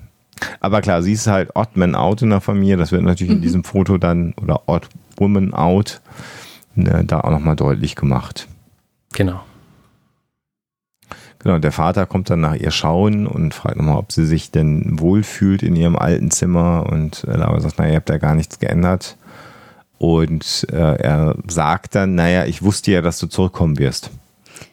Das ist auch so übel. Also sie konfrontiert ihn dann wahrscheinlich nicht zum ersten Mal, aber zum ersten Mal für uns in dieser Folge hier damit, dass er ihr quasi immer ausreden wollte, auf die Orville zu gehen und ja. dass er ihren Job überhaupt nicht wertschätzt und dass es überhaupt nicht so ist, wie sie das wahrnimmt. Mhm. Genau, und sie sagt, weil ihr mich vermisst habt, habt ihr damit gerechnet, dass ich nach Hause komme? Und er sagte, ja, natürlich. Und weil ich halt immer wollte, dass du das Beste für dich in deinem Leben bekommst. Und damit impliziert er natürlich, dass auf der Orville sein nicht das Beste für seine Tochter ist. Genau. Und wir, wir lieben dich und wir wollten nur das Beste für dich und deswegen hat es uns das Herz gebrochen, dass du zum Militär gegangen bist. So, das ist die Aussage von dem Vater. Und das ist schon echt hart, weil das für sie halt einfach viel bedeutet und auch viel wert ist. Ja. Und wir erfahren natürlich im Grunde genommen äh, jetzt auch noch ein bisschen mehr, nämlich die Tatsache, dass sie für Lanes im Grunde genommen ähm, ja nicht so intelligent oder so klug war, wie man das erwartet hätte. Äh, also scheinbar sind die alle super intelligent. Und ähm, ja, also dass, dass im Grunde genommen sie versucht haben, ja, mit der etwas zurückgebliebenen Tochter oder für die etwas zurückgebliebene Tochter das Beste rauszuholen. Und dann geht die halt ins Militär, was für diese Familie in dem Stand, in dem sie ist, einfach das Undenkbarste ist, was man machen kann. Also quasi körperlich arbeiten, Gewalt, undenkbar. Äh, und im, im, im Grunde genommen ein, ein, ein Makel, die die Eltern spüren. Ja. Ja. Es ist ja auch nicht nur so, dass, dass, dass äh, sie innerhalb dieser Familie quasi die dümmste und schwächste ist so, sondern sie ist auch unter den anderen Xelajanern schlimm. schlimm. Ja. Also ähm, ist falsch dargestellt. So, das ist halt die, die Sicht der Eltern. Die sind offensichtlich, das gesamte, die gesamte Spezies ist offensichtlich sehr clever und der Professor ist sogar bei denen noch der Professor. Äh, also der, der Vater ist Professor da. Also ja. der ist nochmal extra clever. Wobei ich mich jetzt gerade frage, ob es nur die Akademiker auf dem Planeten sind, Akademikerinnen und Akademiker, die so arrogant und äh, doof sind. Und wenn dem so wäre, weil, also es kann ja keine Gesellschaft nur aus äh, Akademikern oder äh, studiert habenden Menschen bestehen. Da wird es ja auch sicherlich Bereiche geben, wo das nicht unbedingt notwendig ist und äh, die auch durch Menschen abgedeckt werden können, die äh, das nicht unbedingt machen müssen. Also ich denke mal, die werden da auch irgendwie eine Polizei haben. Das kommt ja da auch noch äh, im Prinzip zum Tragen. Mhm. Und auf die wird ja auch ein bisschen her herabgeguckt. Äh, und wenn jetzt tatsächlich nur ähm, die, äh, ja, akademische Elite so ähm, arrogant dargestellt wird, das würde mich dann schon wieder ärgern ehrlich gesagt. Es, es kommt ja dann hinterher auch im Streit mit diesem äh, verstorbenen Sohn oder mit den Eltern von diesem Sohn da irgendwie äh, zum Tragen, der ja, wenn man es mal wirklich äh, auf den Punkt bringt, ein Impfgegner ist ja. und ein Schwurbler. Mhm, mhm. Äh, und wenn du dann dem gegenüber jemanden hast, der äh, sich so daneben benimmt und so wenig Empathie hat als, als Wissenschaftler, dann ist das schon wieder so eine Wissenschaftsdarstellung, die mich ein bisschen ärgert. Mhm. Mhm. Also in der Tiefe stimme ich dir dazu, wenn man es so interpretiert. Ähm, was natürlich hier mit auch vermittelt wird, und du hast natürlich völlig, völlig recht, es gibt ja Sicherheitspersonal und es gibt auch Militär auf mhm. dem Planeten, dass wir eher sowas wie so ein sehr rigides Kastensystem ja schon fast haben. Also die zwei Klassengesellschaft mhm. mindestens von äh, Akademikern und äh, äh, Nicht-Akademikern in dem Fall, was aber im Grunde genommen, glaube ich, äh, für Amerika durchaus ähm, äh, ein Andock-Potenzial hat, weil das ist ja, also der, der Mittelstand. Meinst du, wenn auf das Militär herabgeguckt wird? Nee, ja, im, im, Oder meinst du jetzt? diese, diese Zweiteilung der, diese so. Zweiklassengesellschaft eher. Also es wird ja hier nicht explizit nur aufs Militär äh, geschimpft, sondern es ist eher so die Darstellung mhm. einer Zweiklassengesellschaft und es ist ja kein Geheimnis, dass in den Vereinigten Staaten von Amerika in den letzten Dekaden der Mittelstand, also das ist ja das, was in Deutschland angeblich ja noch alles trägt, aber in Amerika halt komplett weggebröckelt ist. Also mhm. Also du hast entweder die gut ausgebildeten Akademiker, die auch in, in guten Jobs sind und dann hast du die anderen Leute, ja. die mit, mit drei bis zwölf White Jobs. White Collar, Blue Collar. Genau. Das ist ja genau. Die genau. Teilung. Mhm. Äh, vielleicht ist das für Amerikaner eher noch einfacher da anzudocken, als mhm. das für uns ist, weil wir hier natürlich noch eine leicht andere Struktur haben, aber auch hier die Arm-Reich-Schere geht natürlich auch weiter auf äh, in Deutschland, gar keine Frage. Ja. Dann fliegen sie zu ihrem Strandhaus, weil sie offensichtlich äh, genügend Set-Geld hatten in dieser Folge, um auch noch ein Set zu, zu haben, so, weil das Haus, was wir gesehen haben, was schon ziemlich bombastisch war, das hat noch nicht ausgereicht. Ähm, und dann fliegen sie zu ihrem Strandhaus. Und diese, dieser Lass Flug mal, äh, zum. vielleicht noch äh, äh, ganz kurz noch einen Satz nochmal, was, was aber hier auch durchkommt, ist, also das sagt er ja auch, entschuldige, dass ich das noch gerade sagen, in diesem, Dia- in diesem Disput, den er mit seiner Tochter hat, dass er sie aber liebt. Also der, all das, was er an Druck ihr aufgebürdet hat und reinsprechen, äh, ist, weil, weil er sie liebt oder weil er, weil das die Art und Weise ist, wie er, er als Vater seine Liebe ausdrücken äh, kann. Und hier sagt dann ja Lara auch nochmal, ähm, dass sie auf der Orville mehr Anerkennung und Nähe bekommen hat als äh, auf dem ganzen Planeten Slayer. Und das ist nochmal ganz äh, wichtig, weil sie zu ihrem Vater sagt, eigentlich wollte ich von dir hören, du kannst das. Einmal, einmal hätte ich es nur hören wollen, du kannst das. Mhm.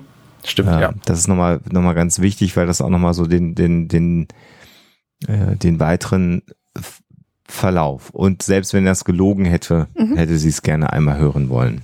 Ja, genau. Und sie sagt dann eben, diesen Satz hat sie halt von den Leuten auf der Orville gehört. Und die haben sogar ernst gemeint, aber nicht von ihrem Vater. Ich finde, das ist nochmal ein, ein wichtiger Satz, weil ich glaube, dieses äh, nach Anerkennung der Eltern ringen ist, glaube ich, in allen, in, in, in uns allen angelegt und dem vielen ist es halt auch nicht vergönnt. Also auch das ist, glaube ich, in so einer Leistungsgesellschaft wie in den Vereinigten Staaten vielleicht noch eher als bei uns, aber auch wir sind eine Leistungsgesellschaft und ich finde, das ist ein schönes, schönes Ding, an das viele Leute sicherlich andocken können. An diese, äh, an diese Aussage. Und ich freue mich gerade still in mich hinein über Robert Picardo, weil ich natürlich schon, ähm, äh, ich sehe schon irgendwie den, den Doc, ähm, äh, den, oder Holodoc, aber ich finde, er spielt es so äh, großartig, dass man das nach einer Weile irgendwie dann doch äh, ausblendet. Ja. Ähm, Mhm. Und äh, er schon irgendwie in dieser Rolle total aufgeht, die ja äh, klar ganz was anderes ist als der dieser lustige Ist sie Holodoc. ganz was den- anderes? Weil er Naja, ist hier ja also- auch so ein mürrischer alter Mann im Grunde. Ja, er ist auch manchmal da ein bisschen awkward und weiß nicht, wie man sich wirklich verhält und wie man wirklich äh, eine Beziehung aufbaut zu ähm, Menschen oder, oder Wesen anderer Spezies. Aber ich finde, das ist jetzt, also hier so der typische Vater, der kam ja da nun nicht unbedingt so durch. Nö, also ich, ich sehe auch, sagen wir mal, also ich weiß, was du meinst, aber ich sehe nicht den Holodoc, Ja. sondern ich sehe jetzt Ja. tatsächlich den Vater von Lara Ja, Ja. weil das ist ja. Ja. auch oft so. Also da hast du jemanden irgendwie, den siehst du endlich mal wieder und freust dich äh, wie Bolle, aber dann siehst du auch wirklich nur äh, sozusagen die, die alte Die. Rolle, ne? Und dann äh, achtest du auch nicht mehr so auf den Rest. Ich finde, das ist hier nicht. Mhm. Sehe ich auch so. Also ja, ganz genauso. Ja. So, und dann kommt natürlich all das, was du gerade schon gesagt hast, Arne, natürlich das äh, äh, schöne Beachhaus und noch mehr Budget und noch mehr äh, Was ich Aufnahmen. spannend finde, ist, dass diese, dieser Flug zu diesem Strandhaus, der wird schon sehr, sehr ausgeweitet. Der ist mehrere Sekunden lang, obwohl er auch nur ganz kurz hätte gezeigt werden oder gar nicht hätte gezeigt werden können. Der sagt uns aber zwei Dinge. Und das eine davon ist richtig und das andere ist total falsch. Das erste nämlich ist, im äh, Shuttle selber sitzt die Familie, die beiden Schwestern hinten, die Eltern vorne und reden kein Wort. Mhm. Also, also so viel zu deren, zu deren Familienzusammenhalt bislang. Mhm. Und das ist die wahre Aussage. Und die unwahre Aussage ist, die Musik, die dazu gespielt wird, ist so ein ganz trillerndes, schönes, helles, äh, gute Laune. Wir gehen jetzt in ein schönes, lustiges Abenteuermusik. Und das ist halt volle Lotte gelogen. Ja, Und das finde ich so gemein an dieser Folge. Deswegen habe ich auch meine Warnung ganz speziell vor, äh, vorne am, äh, am Anfang dieser Episode gesagt, ähm, weil das einfach so eine düstere Folge wird und diese Musik da einfach mal gar nicht zu passt.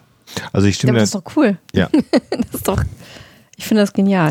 Also äh, tatsächlich beim, beim ersten Schauen habe ich, ähm, es, es gab ja immer wieder Folgen, äh, auch bei Star Trek. Ich erinnere mich natürlich an die Folge direkt nach dem Borg-Zweiteiler Family, äh, hieß sie, glaube ich, ja auch sogar. Mhm. Äh, hieß sie, ne? Wo dann Picard auf das Weingut zurückkommt und dann auch seinen Bruder nochmal trifft. Also so Genau, eine ja.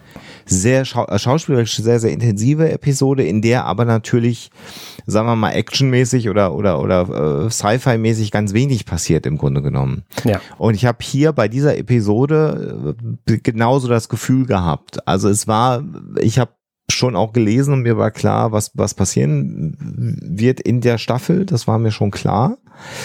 Ähm, und habe dann gedacht, okay, damit äh, also es hier die Schauspielerin Helson Sage bekommt hier nochmal eine ganz äh, äh, intensive Folge, wo sie dann auch vielleicht da weinen darf und viele Familienszenen, schauspielerische und nochmal richtig gefordert wird.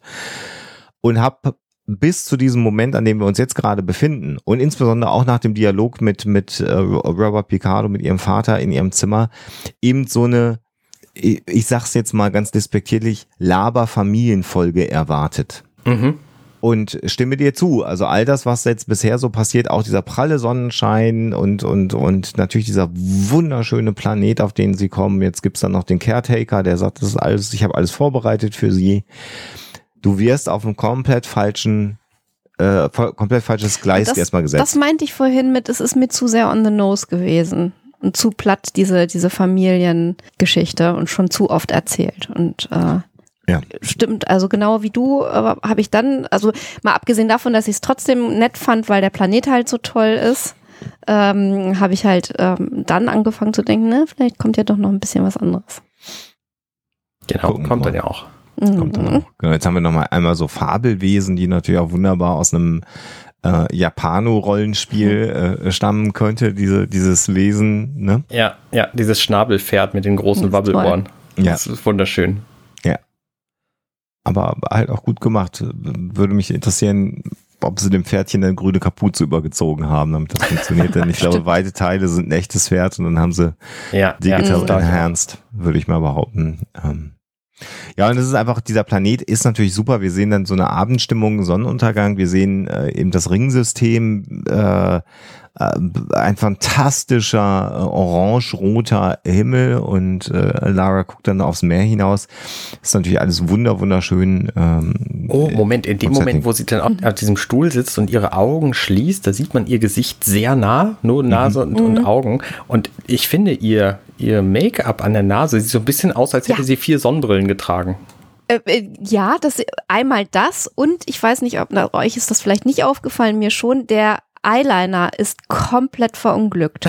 Also sowas verunglückt, das habe ich in meinem Leben noch nicht gesehen. Ich frage mich, wie die, also die falschen Wimpern, äh, okay, ja, äh, die sitzen, aber der ist komplett verschmiert. Ich weiß nicht, ob das, äh, ob sie das absichtlich gemacht haben, um darzustellen, äh, dass sie geweint hat. Wobei dann hätte ja es verlaufen müssen, so ganz typisch. Dann hätten sie es wahrscheinlich irgendwie ähm, äh, ein bisschen äh, klarer gemacht, dass das wirklich vom Weinen kommt, weil so schaut es einfach nur aus, als hätte die, es tut mir leid, das sagen zu müssen, die Maskenbildnerin da einfach mal irgendwie total geschlammt. Und das Faszinierende ist, dass Alexa natürlich, jetzt haben wir hier auch gerade Pause gemacht und haben das in groß, aber als wir die Folge ja. schon geschaut haben, nochmal gestern vor, äh, äh, vor ein paar Tagen, war ihre Aussage, was ist denn da mit dem Eyeliner passiert? Das wäre mir im Leben nicht aufgefallen, aber ja.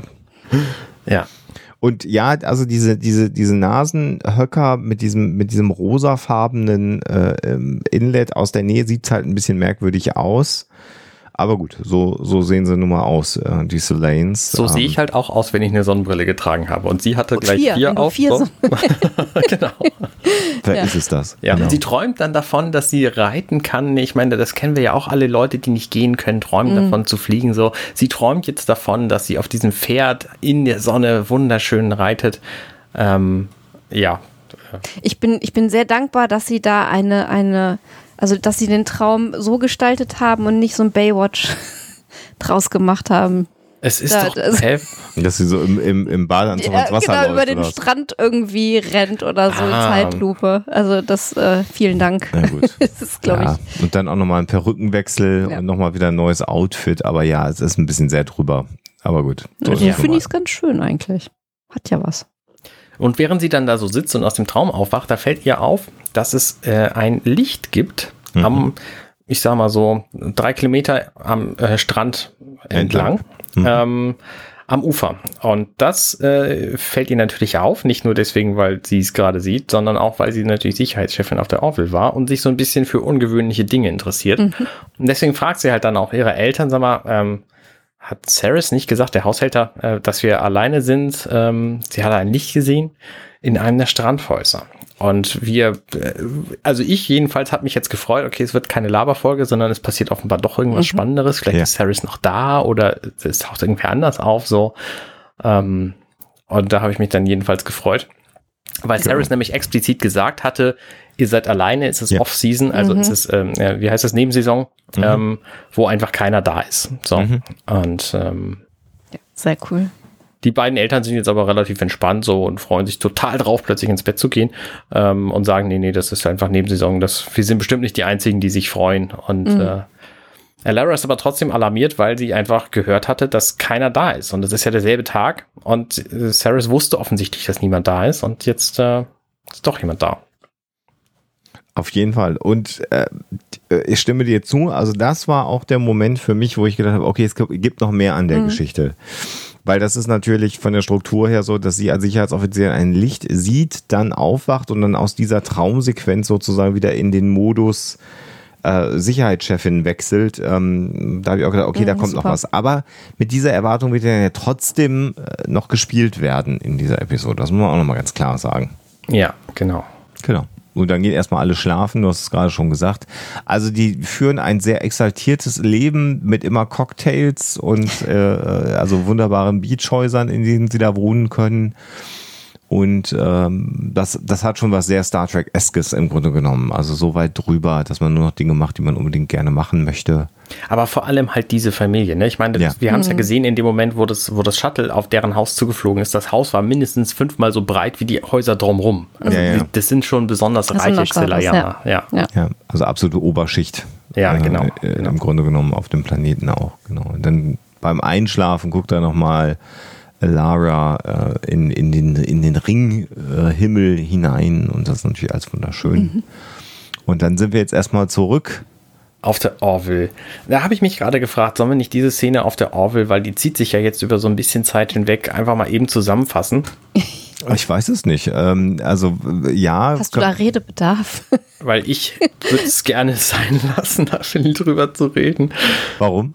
Weil ich den Typen nicht leiden kann.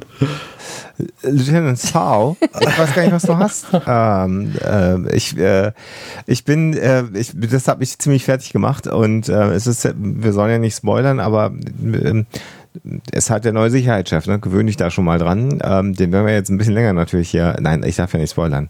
Aber ähm, ja, wir lernen den neuen Sicherheitschef kennen und ähm, der ist halt, ich stimme dir zu, einfach furchtbar kacke, der Typ einfach. ja.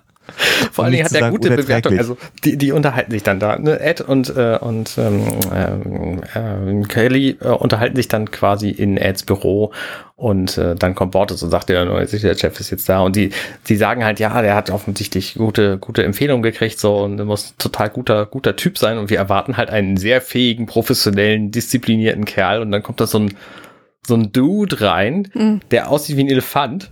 Ja dessen Rüssel am Bauch festgemacht ist. Richtig. Und, und redet einfach so ein, so ein Ghetto-Slang. So voll krasses Schiff, Alter. Ich hab's hier auf dem Weg her ausgecheckt. Das ist mega geil. So voll die ganzen Teppiche und so, ey. Und das ist, das ist nichts, wie du dich einen neuen Chef vorstellen würdest. Also, wenn wir jetzt schon mal bei der Szene sind, was mich da massiv gestört hat, war, dass sie so eindeutig die Zuschauenden ärgern wollten äh, mit äh, der Vorstellung dieses äh, Sicherheitschefs, äh, dass es irgendwie, ja, weiß ich nicht, das ist mir einfach ein bisschen zu platt. So. Also es ist halt ähm, der, der totale Seth MacFarlane-Humor auf der einen Seite, was mhm. ich ja manchmal auch mag, aber auf der anderen Seite einfach so, also die trollen im Prinzip die Fans, um es mal auf Deutsch ja. zu sagen. Ja. Und das ärgert mich so ein bisschen. Vielleicht bin ich da jetzt auch genau über das Stöckchen gesprungen, über das ich springen sollte, aber ja. es ist halt. Also, äh, wir können das ja mal sagen, weil es ist ja unsinnig, darüber zu reden. Natürlich war bekannt äh, in der zweiten Staffel, dass ähm, es eine Folge geben wird und dass äh, lange darüber spekuliert wurde, dass House Sage die Serie verlassen wird. Das war aber nicht so klar. Dann begann die zweite Staffel, sie war ganz normal mit dabei. Und äh, natürlich, äh, solche Sci-Fi-Serien werden natürlich schon während sie laufen extrem begleitet von den Fans, im Grunde genommen schon während der Dreharbeiten.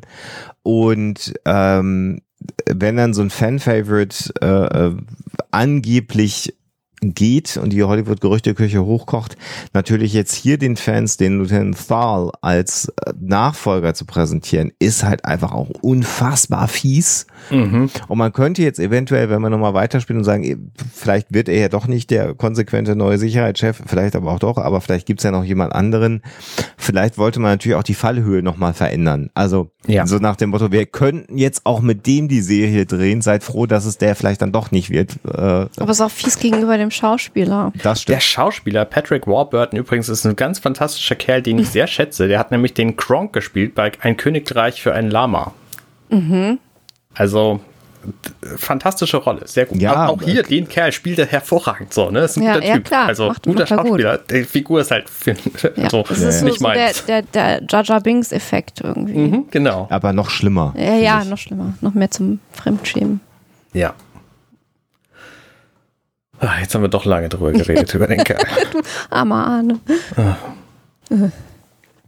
Genau, es gibt auch noch den Hinweis, dass sie halt die Uniformen gar nicht haben, die er braucht, weil sein Rüssel da ja rein und er sagt, er hat ein paar dabei und will halt zur Arbeit gehen und dann sagen sie, alles klar, dann mal ab auf die Brücke. Und er weiß offenbar nicht, wer Kermit der Frosch ist. Mhm. Weil, ja. meine, wer weiß das schon? Alle, ich, das sämt, sämtliche in dieser Union, die wissen natürlich, was im 20. Jahrhundert auf der Erde passiert ist, aber Kermit kennt er halt nicht. Mhm. Genau, dann sind wir wieder zurück. Also wir, wir mussten natürlich über die Szene äh, sprechen. Es geht ja nicht anders. und wir sind dann wieder zurück äh, auf ähm, Zelaya und äh, auch in der Wohnung und wir sehen, wie Lara aufstehen oder versucht aufzustehen. Genau. Aus dem, aus dem Schwebestuhl und sie möchte nicht, dass man ihr hilft. Das ist so eine ganz typische, jemand steht aus dem Rollstuhl auf sie. Ne? Mm. Ja. Das ist, es ist wahrscheinlich, ich habe es tatsächlich in, in echt noch nie gesehen, aber sämtliche Darstellungen in Filmen sind so, dass die, ja. dass die Leute sehr schwer versuchen, ihre Beine dann von dem Rollstuhl runterzukriegen und dass der Fuß dann wie so ein Stein auf den Boden fällt. Und das ist ja halt hier auch so. Ja, also ich, ich weiß nicht, ob du schon mal das Phänomen hattest, dass dir ein Bein eingeschlafen ist oder dir tatsächlich mal ein Arm eingeschlafen ist. Also äh, dass der Fuß einschläft, das kennen wir ja noch, aber mir ist tatsächlich schon mal äh, ein, zwei Mal gehabt, Leben. Ja. Und dann ist es unglaublich, wie schwer ja. das Gewicht plötzlich ist, wenn diese ja. Stützmuskulatur nicht mehr arbeitet. Ja. Also ich habe mich richtig hingepackt. Das war, war eine witzige Szene, weil ich war nämlich gerade, wie hieß denn das? Der Offizier vom Dienst oder so ich habe quasi auf dem Block aufgepasst beim Bund und habe dann Video gespielt und da hatte mein Bein eingeklemmt unter so einer Kante am Tisch mm, mhm. ja. und bin, bin dann aufgestanden. Ich war alleine halt im, im, äh, mehr oder minder alleine in der Kaserne und äh, bin dann aufgestanden, habe mich richtig gebeult, weil mein Bein eingeschlafen war und ich das einfach nicht mehr gespürt habe. Ja. Das war echt krass. Heftig, also ja. wirklich, wirklich unangenehmes Gefühl, wenn du gehen willst und nicht merkst, wenn dein Bein auf dem Fußboden ankommt und ja. du denkst, hey, was, was ist denn da jetzt? Und Bam! Mhm. Volle Lotte hingefallen. Ja, schöne, schöne Beule gehabt. So, äh, kurze Story aus dem aus der Unterwelt. Und was mir hier nochmal auffällt, ich weiß gar nicht, hat sie das gestern auch schon angehabt, das Outfit? Also dieses gefaltet genähte Oberteil, ich weiß es gar nicht, aber es fällt mir jetzt hier gerade in dieser Sequenz nochmal ein, äh, auf. Das nee, hatte sie natürlich nicht, sie hatte diese komische Schulter. Ja, ne? Mhm. Also auch da sehr, sehr schön gearbeitetes äh, Oberteil, was sie da wieder anhat, mit so verschiedenen. Sehr elaboriert. Sehr elaboriert. Ich wollte es jetzt mal nicht sagen, jetzt sagen wir es doch. Also mit diesen äh, verschiedenen Lagen von Stoff und das ist ja etwas, was hier ja äh, häufiger ge genutzt wird. Also jetzt natürlich bei den Solanes auch wieder, aber auch generell die Kostümbildnerin arbeitet ja sehr viel mit mehrlagigen äh, Kostüm. Das ist einfach sehr, sehr mhm. toll. Und auch wieder Schmuck. Also ich finde, hier ist es sehr gut gelungen, sie in ihrer ähm, zivilen Kleidung zu zeigen, ohne immer gleich diese, diese Schlafanzügchen oder so, die man ja sonst bei Star Trek gerne auch dann hatte. Die sahen, fand ich dann immer so ein bisschen, also die Privatkleidung bei Star Trek sah häufig so aus, als ob man sie nicht wirklich tragen würde. Und mhm. das ist hier mhm sehr aufwendige Kleidung natürlich, ähm, aber gut, das passt halt zu dieser überkandilen Familie, in der sie da lebt. Natürlich. Genau. Also ich finde, das ist sehr stimmig. Ich finde das spannend, dass ihre Schwester Solana auch wieder so ein, so ein für, für Elfen passendes Kleid tragen würde. Sie, sie ist wirklich sie so eine Vorzeige-Elfe. Ja. Oder Elbe, je nachdem, in welchem, welchem mhm. Universum man gerade unterwegs ist. Und das passt auch zu der Arroganz, die Elfen normalerweise gegenüber anderen Völkern haben. Hier diese Xelayaner. Mhm. Ist schon spannend. Also es sind sehr, sehr ähnlich. Wobei der Spezies. Schlag in ihren, ihren Hosen ja schon so ein bisschen auch so ein 70s. Also es hat auch so was 70s Hippie-mäßiges äh, Ja, zum auch, Teil. ja, ja, auch diese Die langen glatten Haare passen Mhm. auch zu den 70ern, ist richtig. Mhm. Genau, während Alara dann quasi daran scheitert, aufzustehen, sehen wir im Hintergrund unscharf, und das finde ich eine schöne, schöne Fotografie hier, ähm, Mhm. wie zwei Leute zur Vordertür reinkommen. Äh, kommen. Und Also äh, anklopfen erstmal, und genau. da dann ja. anklopfen, genau. Und dann wird auf sie geschnitten und da äh, bin ich natürlich vor Freude in die Luft Mhm, gesprungen, weil vor ja, der genau. Tür nämlich Flox steht. Ja, John der Billingsley. Doktor von der Enterprise, John Billingsley. Ähm, und ich gedacht habe, das kann doch nicht wahr sein. Die haben tatsächlich hier zwei Star Trek-Doktoren in dieser Folge. Ist ganz, ganz fantastisch. Ja. ja. Und wir kennen ihn ja natürlich als Flox, das ist ein, ein lieber Kerl, total nett. So, und den spielt er hier halt auch. Genau. Und alle haben natürlich diese Elfenohren und er kommt mit seiner Frau äh, vorbei. Und macht ja auch erstmal einen netten Eindruck. Very neighborly, würde Mhm. man sagen. Ja. Und sie sagen dann, wir haben das Haus da hinten am Strand und das mit den silbernen äh, ähm, Railings, ähm, Handläufen oder Mhm, was man mal Geländer. sagen, Geländer. Und wollten sich halt vorstellen und mal nachfragen, wie es so aussieht. Naja, vor allen Dingen, vor allen Dingen, wie es so aussieht, äh, weil bei ihnen offensichtlich irgendwie eingebrochen wurde. Und Genau. dann ähm, Genau. fragen sie halt, ob noch jemand da ist. Und äh, sie sagen, nee, nee, soweit wir wissen, ist keiner da. Ähm, nur Saris, unser Haushalter, hält dabei halt bis gestern da. Ach so, ja, wie lange kennen Sie den denn? Ähm, naja, schon etliche Jahre, also der dürfte nicht das Problem sein. Und von daher haben wir jetzt das ungelöste Phänomen, Mhm. das äh, offensichtlich bei denen eingebrochen wurde. Ja, und wir sehen halt auch, dass Lara natürlich hier sofort wieder in den Sicherheitschefinnen-Modus umschaltet. Mhm. Genau, sie fragt halt, habt ihr die Und, Polizei äh, verständigt, habt ihr irgendwie DNA-Spuren, haben die DNA-Spuren gesichert so und die, die alle, äh, Keine keine, Ahnung, Fragen. weiß ich nicht. Genau. Und so ein bisschen entschuldigend sagt die Mutter dann, äh, äh, unsere Tochter war Sicherheitsoffizierin an einem Raumschiff äh, und es klingt fast ein bisschen peinlich berührt. Mhm. Und Lara stellt dann nochmal klar, dass sie das noch ist, die Ja. Sicherheitsoffizierin. Ja. Genau, und dann kommt eben noch der Dialog, ob der Caretaker noch da ist, der aber jetzt auch angeblich die Insel verlassen hat. Und ist ganz interessant, dass hier natürlich der Charakter, den John Billingsley spielt, ähm, ja eher so ein vorsichtiger, skeptischer Charakter ist. Ne? Also können sie dem vertrauen und sind Mhm. sie sicher und genau. Das finde ich auch sehr, sehr schön, dass hier die äh, Zuschauenden auf eine falsche Fährte gelockt werden. Und, Ja. äh, und da, es wird natürlich auch ein bisschen damit gespielt, dass man John Billingsley nicht unbedingt jetzt äh, mit einer Rolle eines Bösewichts äh, verbinden würde als äh, Star Trek-Fan. Und äh, das ist so. Das ist Genau. einfach schön. Ich glaube, er hat sich ja. auch sehr gefreut Ja. über diese Rolle, weil das Ja, einfach klar. so völlig anders ist als, Mhm. äh, als der Doktor. Genau. Ja, und dann ähm, äh, äh, entsteht so die Entscheidung, dass Lara mit ihrer Schwester mal nachschauen gehen möchte. Also eigentlich möchte Lara nachschauen, dann sagt die Mutter, ja, und dann sagt die Schwester, ich kann ja mitgehen. Und dann wechseln wir zurück erstmal wieder auf äh, The Orville und sehen dann, wie Lieutenant Thar auf die Brücke kommt mit einer Tupperdose. Und, sich er erstmal an dann rumflatscht. Ja, Ja. und Lärm einfach macht. Also mit so einem Löffel in dieser Tupperdose in so einem grünen Zeug rumrührt und dabei auch mal äh, klopft und dann beginnt sehr lautstark zu essen. Mhm. Ist das, also, es wird ja dann hinterher erklärt, dass er einen äh, super schnellen Metabolismus hat und im Prinzip die ganze Zeit essen muss, äh, mehr oder weniger. Äh, ist das nicht furchtbar unpraktisch, wenn man irgendwie Dienst tut, erst recht in einer äh, Welt, also er, er scheint ja so in Richtung Militär zu gehen, auch wenn das jetzt irgendwie ein Wissenschaftsschiff ist und nicht unbedingt ein Kriegsschiff. Aber ist das nicht furchtbar unpraktisch, wenn man irgendwie ständig gucken muss, dass man genug Nahrung in sich reinkriegt? Genau. Also Ja. es ist halt einfach, äh, ist natürlich total lustig. Also er hat zwei Speiseröhren, eine im Körper, eine im Außenbereich äh, Bereich seines Körpers. Also der Rüssel ist dann tatsächlich eigentlich eine Speiseröhre, die Mhm. außen rumläuft. Und das bedingt, dass sie halt einfach, they can pound food, äh, ihre Rasse. Ja, kann einfach Essen reinstopfen. reinstopfen und ähm, das halt auch sehr laut und sehr ekelhaft und mit so einem grünen Zeug und ähm, die auf der Brücke finden das jetzt alle mal gerade nicht so noch. spannend. Ja. Genau. Ich will über den Kerl nicht reden, wirklich. okay. so schlimm. Und es ist halt auch ganz interessant natürlich, was noch hinzukommt, finde ich, was, was es noch mal schlimmer macht, ist, dass wenn der isst, der hat ja keine Nase, das heißt, der muss durch den Mund atmen, das heißt, wenn er isst und spricht und atmet, dann ist es halt einfach unfassbar laut und klingt auch noch so. Es ist einfach sehr unangenehm. Einfach diese ganze Figur ist einfach sehr, sehr unangenehm, das muss man einfach mal sagen. Ja, genau. Voller Absicht. Genau. Ja. Aber äh, die Brückentür war offen. Ich möchte es nochmal kurz erwähnen. Der kam nämlich durch die geöffnete Brückentür auf die Brücke. Also nur mal wieder der Hinweis. Heute wieder Tag der offenen Brückentür bei The Orville. Genau. Und durch diese offene Brückentür kommen dann auch äh, rein, nämlich ähm, äh, John und Claire.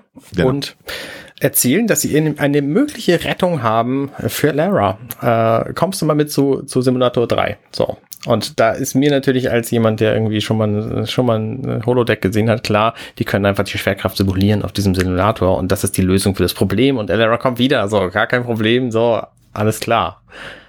Genau. Genau. So wie es auch üblicherweise in 348 Episoden aller Star Trek Episoden gemacht worden wäre. Richtig, genau. Und äh, dann wird aber weggeschnitten und wir sehen nicht, was da auf diesem Simulator passiert, weil diese Schwerkraft kann da ja auch kein Mensch ertragen. Also wir wissen gar nicht, wie sie das jetzt hätten demonstriert. Äh, gut, Vielleicht schmeißen sie wieder eine Bierflasche aufs Holodeck drauf. Kann sein. Äh, aber nicht bei der geöffneten Tür und sie können ja nicht drin sein, wenn die da rein. Das funktioniert nicht. Naja, das, dieses Kraftfeld hat ja auch funktioniert.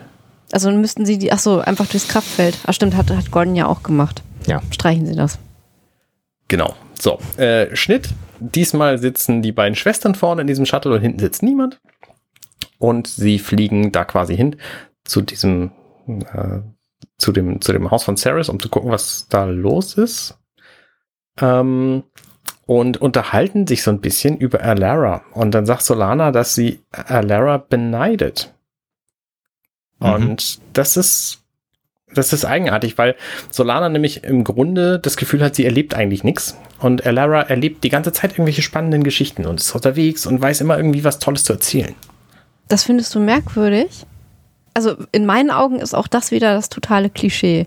Weil die gute Tochter, äh, die natürlich ihren Eltern sehr viel Freude macht, den typischen Werdegang einer typischen Vertreterin ihrer Spezies äh, absolviert, während äh, sozusagen Alara sich davon freigemacht hat und einfach macht, was sie will und Abenteuer erlebt. Also das ist der absolute Klassiker.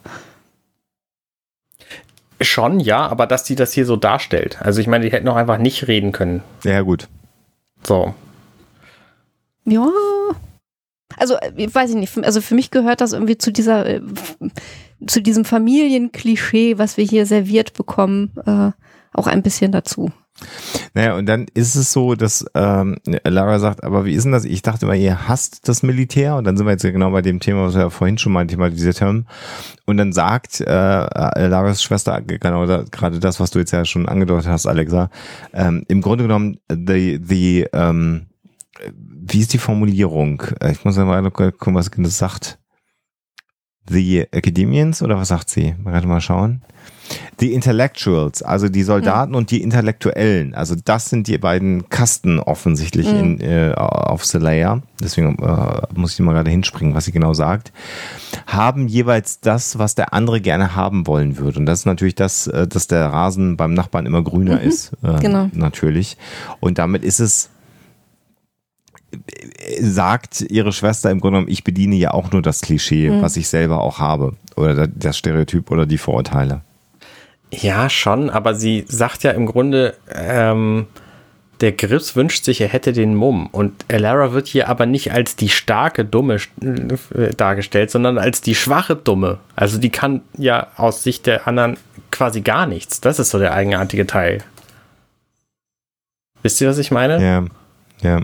Also ne, der, der, es gibt immer so das, das Gehirn und die Muskeln so, wenn zwei Leute unterwegs sind, ist, sagt immer der eine ist, ist der Schlaue und der andere ist der Starke so und hier ist Lara einfach nix. Ich weiß nicht, ob die Schwäche nicht eher auf ihren Intellekt bezogen ja. wird und dadurch, dass sie ja quasi ähm, in einem Beruf tätig ist, der was mit Muskeln in Anführungsstrichen zu tun hat, also quasi äh, ähm, beim Militär ist, ähm, ist das der Gegensatz. Und ich finde, das ist hier auch äh, sozusagen im System ähm, logisch fortgeführt in diesem Dialog. Und es schließt dann ja am Ende auch mit dem Satz, ich glaube, dass ein äh, äh viele von uns auf äh, Selanes wie dich blicken Mhm.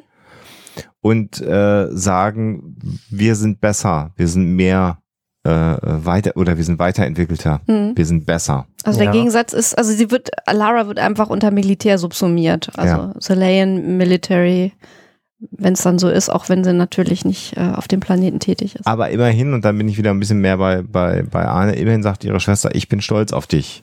Aber Ja, natürlich sagt das jemand, der sie in eine andere äh, Kategorie einsortiert. Also gerade dieses Ich bin aber stolz auf dich finde ich richtig furchtbar. Ja, genau, das macht's nochmal richtig schlimmer. Das macht's richtig fies, weil es sagt, ich bin auf jeden Fall besser als du und ich weiß es.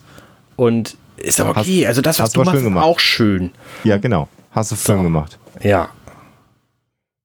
Ja. Und dann sind wir jetzt in einem natürlich deutlich kleineren Haus, in das angeblich eingebrochen worden ist. Äh, und schauen uns das an. Es ist alles sehr dunkel und es ist natürlich deutlich kleiner als das Haus, in dem äh, Laras Familie wohnt. Und ja, wird jetzt so ein bisschen durchsucht, die Wohnung. Ich habe das ja ehrlich gesagt nicht ganz verstanden. Ist das das Haus von Ceres oder sind seine Sachen da drin, weil die anderen die da reingetan haben oder was ist da jetzt eigentlich los? Na, sie Also sind der- jetzt zum Caretaker geflogen. Genau, weil, weil die, dies, dieses Ehepaar da, die Besucher, die haben ja den Verdacht eigentlich auf den Caretaker gelenkt und Genau. haben überlegt, äh, laut, ja, wie gut kennt ihr den? Könnte der es nicht vielleicht gewesen sein, der bei uns eingebrochen hat? Und dann, Und dann erreicht die Mutter den nicht telefonisch und dann gucken sie, Fliegen ja, sie klar. Okay. und stellen fest, dass die ganzen Sachen noch da sind und die wären ja nicht da, wenn, Wenn er er die Insel verlassen hätte. Ja, okay, alles klar. Zeitgleich ist es aber dunkel und sieht nicht so aus, als ob er mal eben weggegangen ist, sondern sieht sehr verlassen aus. Ja. Wobei wir natürlich wissen, dass am Abend da noch Licht war. Ja. Weil das Haus steht nämlich auf so einer Klippe und es passt ziemlich genau dahin, wo eben dieses Licht dann im Abend war. Genau.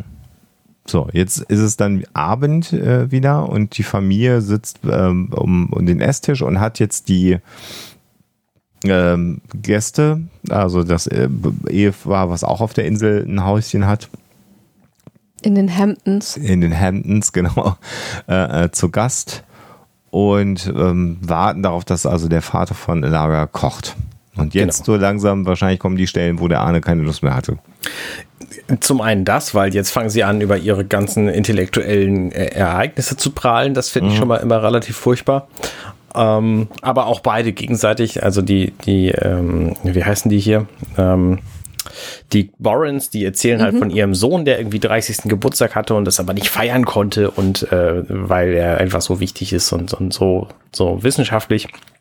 Und dann äh, erzählt halt die Mutter von, äh, wie heißt sie, Drenala Kitan, die Mutter von Adara, erzählt dann halt von Solanas, PhD und das ist alles total schön und alles wunderbar so. Und dann stellt sich später halt raus, dass die, ähm, dass die Barons zumindest beide gelogen haben, weil der Sohn Ja. einfach gestorben ist, sich Ja. gestorben hat. Ähm, aber vorher kommt ja die Szene mit der Soße noch und da, äh, Also interessant ist ja erstmal, dass die Barons hier auch äh, natürlich so dieses gleiche Ausmaß an Arroganz und, und, und äh, die Weltmännlichkeit natürlich auch ähm, haben und das, was man ja häufig in, in so akademischen Familien oder sogar noch viel mehr auch in, in, in Arztfamilien oder so erlebt, ist ja immer so der Diskussionspunkt, ach, er hat auch gelehrt, an welcher Uni denn da und da, ja, wunderbarer Campus, da habe ich auch mal einen Vortrag gehalten.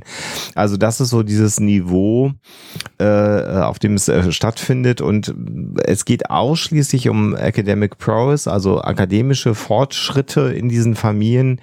Und wir sehen auch immer mal wieder, wie äh, Laras Familie das wunderbar alles mitträgt und da hochinteressiert ist und wir sehen aber dann auch immer den, den sinnierenden Blick von Lara, weil sie in dieser äh, in diesem Teil äh, der Welt von Celaya einfach keine Rolle spielt und auch nichts zu sagen hat. mhm. So, und sie lacht halt mit und versucht höflich zu sein, aber im Grunde genommen kann sie da nicht mitreden. So, und jetzt ist also dann die Suppe, äh, die Soße ist am Kochen, die also Laras Vater ähm, gemacht hat. Und man sieht also auch, dass es tatsächlich 100 Grad heiß ist. Und er sagt, dann gebe ich dir mal Soße. Und dann sagt äh, der Boris, ist äh, ist so geil. die Schöpfkelle eigentlich sauber? das ist Das so eine ist eigenartige Hammer. Szene. Also Ich ne, find die toll. Man versucht da ja Dinge rein zu interpretieren, wenn man Ja. andere Leute handeln sieht. So, und wir sehen halt jetzt diesen Vater Ildis, der dann einfach die Kelle nehmen will und da diese Soße und sie müssen mir sagen, ob die scharf genug ist. So. Und er sagt, Mhm. ah, ich weiß ja nicht, ob diese Kelle sauber ist. Und ich so, ah, okay, der hat vielleicht so, so einen Sauberkeitsfimmel, so, ich Genau. bin mir nicht ganz sicher, was ist denn da jetzt eigentlich los? Und dann sagt er, "Mm, ja, nee, die ist, ich nehmen Sie mal lieber was anderes so. Mhm. Und er so, ja, okay, dann nimm mal was anderes. Okay, ist ein schwieriger Gast, gut, kannst du, kannst du mitleben, ne? Das kommst du schon irgendwie mit klar so. Ja. Und dann sagt er, ja, nee, nehmen Sie doch Ihre Hand. Genau. Hä, was ist der bescheuert? Was ist denn, hä? Was, was ist denn da jetzt eigentlich der, Und er sagt es halt in so, einem- in so einem völlig äh, äh, grinsenden Ja. Tonfall. Ne? ja, genau. Weil psychopathisch. Genau, und dann stellt sich halt raus, dass er ein totaler Psycho ist und dann eine Waffe zieht und den da tatsächlich seine Hand reinstecken lässt. ja. Und da hat es für dich aufgehört. Das ist, genau, das sind so Momente, da kann ich überhaupt nicht, das, das, das äh, trage ich nicht. So, so Selbstverletzungen auf Befehl kann ich überhaupt nicht mit umgehen. Also ich äh, richtig, da ist die Folge natürlich komplett jetzt gekippt und geht in einen ganz anderen, ganz anderen Kontext. Und wir sehen dann halt, dass äh, der Boris, also ähm, der John Billingsley hier natürlich in einer wunderbaren Böshaftigkeit weiter Liebenswürdige Lie- Bösartigkeit. Liebenshafte Böse, also in einem völlig matter of factly Tonfall jetzt sagt, nein, nein, ich möchte jetzt einfach nur, dass er mir die seine Soße mit seiner Hand serviert. Ja. Und das ist schon auch echt krass. Also das ist Psychotherapie natürlich pur. Die beiden müssen so einen Spaß gehabt haben. Und interessant ist dann halt auch, dass ähm, Lara sagt, was ist hier eigentlich los? Dann steht die Mutter auf und sagt, "M- setz dich wieder hin. Und dann in dem Moment, wo sie das sagt, springt dann ja die Ehefrau von Boris, wenn es seine Ehefrau ist, jetzt im Moment wissen wir ja gar nichts mehr, auch auf, hat auch eine, eine Waffe in der Hand und sagt, ja, machen Sie das mal, sitzen bleiben. Ja. Und die Soße kocht halt, weil es ist halt Trivalve-Soße, xelianisches, äh, berühmtes Gericht so und die muss kochen, damit sie richtig ist. Und Genau. Und er macht das jetzt auch und fasst dann einfach in diesen kochenden Pott rein und natürlich so hohe Synthi-Streicher, also eine extrem spannende Szene. Und ich habe gedacht, es passiert irgendwas, was diese Situation auflöst, aber die Situation wird nicht aufgelöst. ja. Sondern er nimmt dann, er, er macht, also er hält nicht nur seine Hand da rein, sondern er tropft dann tatsächlich auch was von der Soße da auf diesen Teller drauf. Ja. Wo ich Und- mir dachte, ja, okay, man kann es auch irgendwie übertreiben. Also, Genau. Und dann sagt natürlich Boris, oh ja, das sieht ziemlich würzig aus. Borin. Campus Borin. Boris? Ja, Campus Borin. So, Genau. mein Gott, Ja. danke, ja. Das so. Campus Boring. So. Furchtbar. Genau, und dann sehen wir halt, wie die Hand einfach unfassbar verbrannt ist und natürlich im Grunde genommen gar kein Problem natürlich für diese weiterentwickelten Kulturen, weil gebrochener Knochen, aber wenn du halt gar keine Schmerzmedikamente und keine Behandlung bekommst. Tut weh. dann ist es halt einfach sehr, sehr, sehr, sehr, sehr schmerzhaft, so eine Ja. Verbrennung. Das ist Ja. sicherlich eine tiefgehende Verbrennung. Da ist nicht nur ein bisschen oben die Oberfläche verbrannt, sondern die Hand ist sehr verbrannt. Wobei, so aus physikalischer Sicht, ne, bei uns brennt ja, äh Quatsch, kocht ja das Zeug so bei ungefähr 100 Grad bei unserem aktuellen Druck. Ja, es Okay. ist, sind die Druckverhältnisse anders oder ist die Gravitation eine andere? Das weiß Naja, ich. wenn die Gravitation eine andere ist, dann sind die Druckverhältnisse anders. Das ist ja der Witz. Also die, Da ist was ne, dran. ich meine, wenn du hier auf den Berg steigst, dann kocht der Kaffee, also das Wasser kocht dann bei unter 100 Grad, weil da der Druck geringer ist. Das heißt, da wo der Druck höher ist, muss es sogar noch viel heißer sein. Könnte ja vielleicht mal jemand, der sich damit auskennt. Ja, schreibt uns mal in die Kommentare, bei wie viel Grad auf The Layer, Gekocht wird, bei genau. welcher Schwerkraft das man kocht. Genau, es müsste ja im Grunde genommen, wenn ich jetzt das richtig in wie ist denn das? Wenn hoher Druck ist, brauchst du weniger Temperatur, um Dinge zum Kochen zu bringen? Nee, es müsste Nee, ja genau wenn weniger andersrum Druck sein. ist, ist, ist niedrigere Temperatur. Ach, also je, Sache- je mehr ja. Druck, Desto mehr, Temperatur genau. sogar noch. Ach Genau. du lieber Himmel. Ja, genau. Aber wir wissen nicht, wie viel Druck da herrscht und deswegen wissen wir auch nicht, wie heiß das denn ist. Allerdings müssen wir natürlich dazu auch sagen, der Ildis ist ja auf diesem Planeten auch groß geworden. Für Genau. ihn ist, was auch immer da für eine Ja. Temperatur ist, wahrscheinlich so wie für uns 100 Grad. Und wir wissen nicht, wie die Physiologie ist von denen. Vielleicht haben die auch eine ganz besonders dicke Haut. Weil Richtig. verbrannt ist die Haut ja definitiv, das haben wir ja gesehen. Können wir einfach weitermachen. Ich, ich möchte das bitte Die nochmal sehen. Drehbuchautoren haben sich darüber wahrscheinlich. Genau. Die Familie, die wir kennen, der Laras äh, K- Katans Fam- Familie, die sitzt dann halt jetzt auf dem Sofa, wie die ähm, Dompfaffen. Ähm, Und äh, die anderen beiden stehen davor. Dann hat die Frau irgendwie noch einen, einen Champagner gefunden und den trinken sie jetzt und sagen, hey, toll, auf den Geburtstag von, äh, wie hieß der Sohn? Äh, Gor, Gordus, Gordon, ist egal.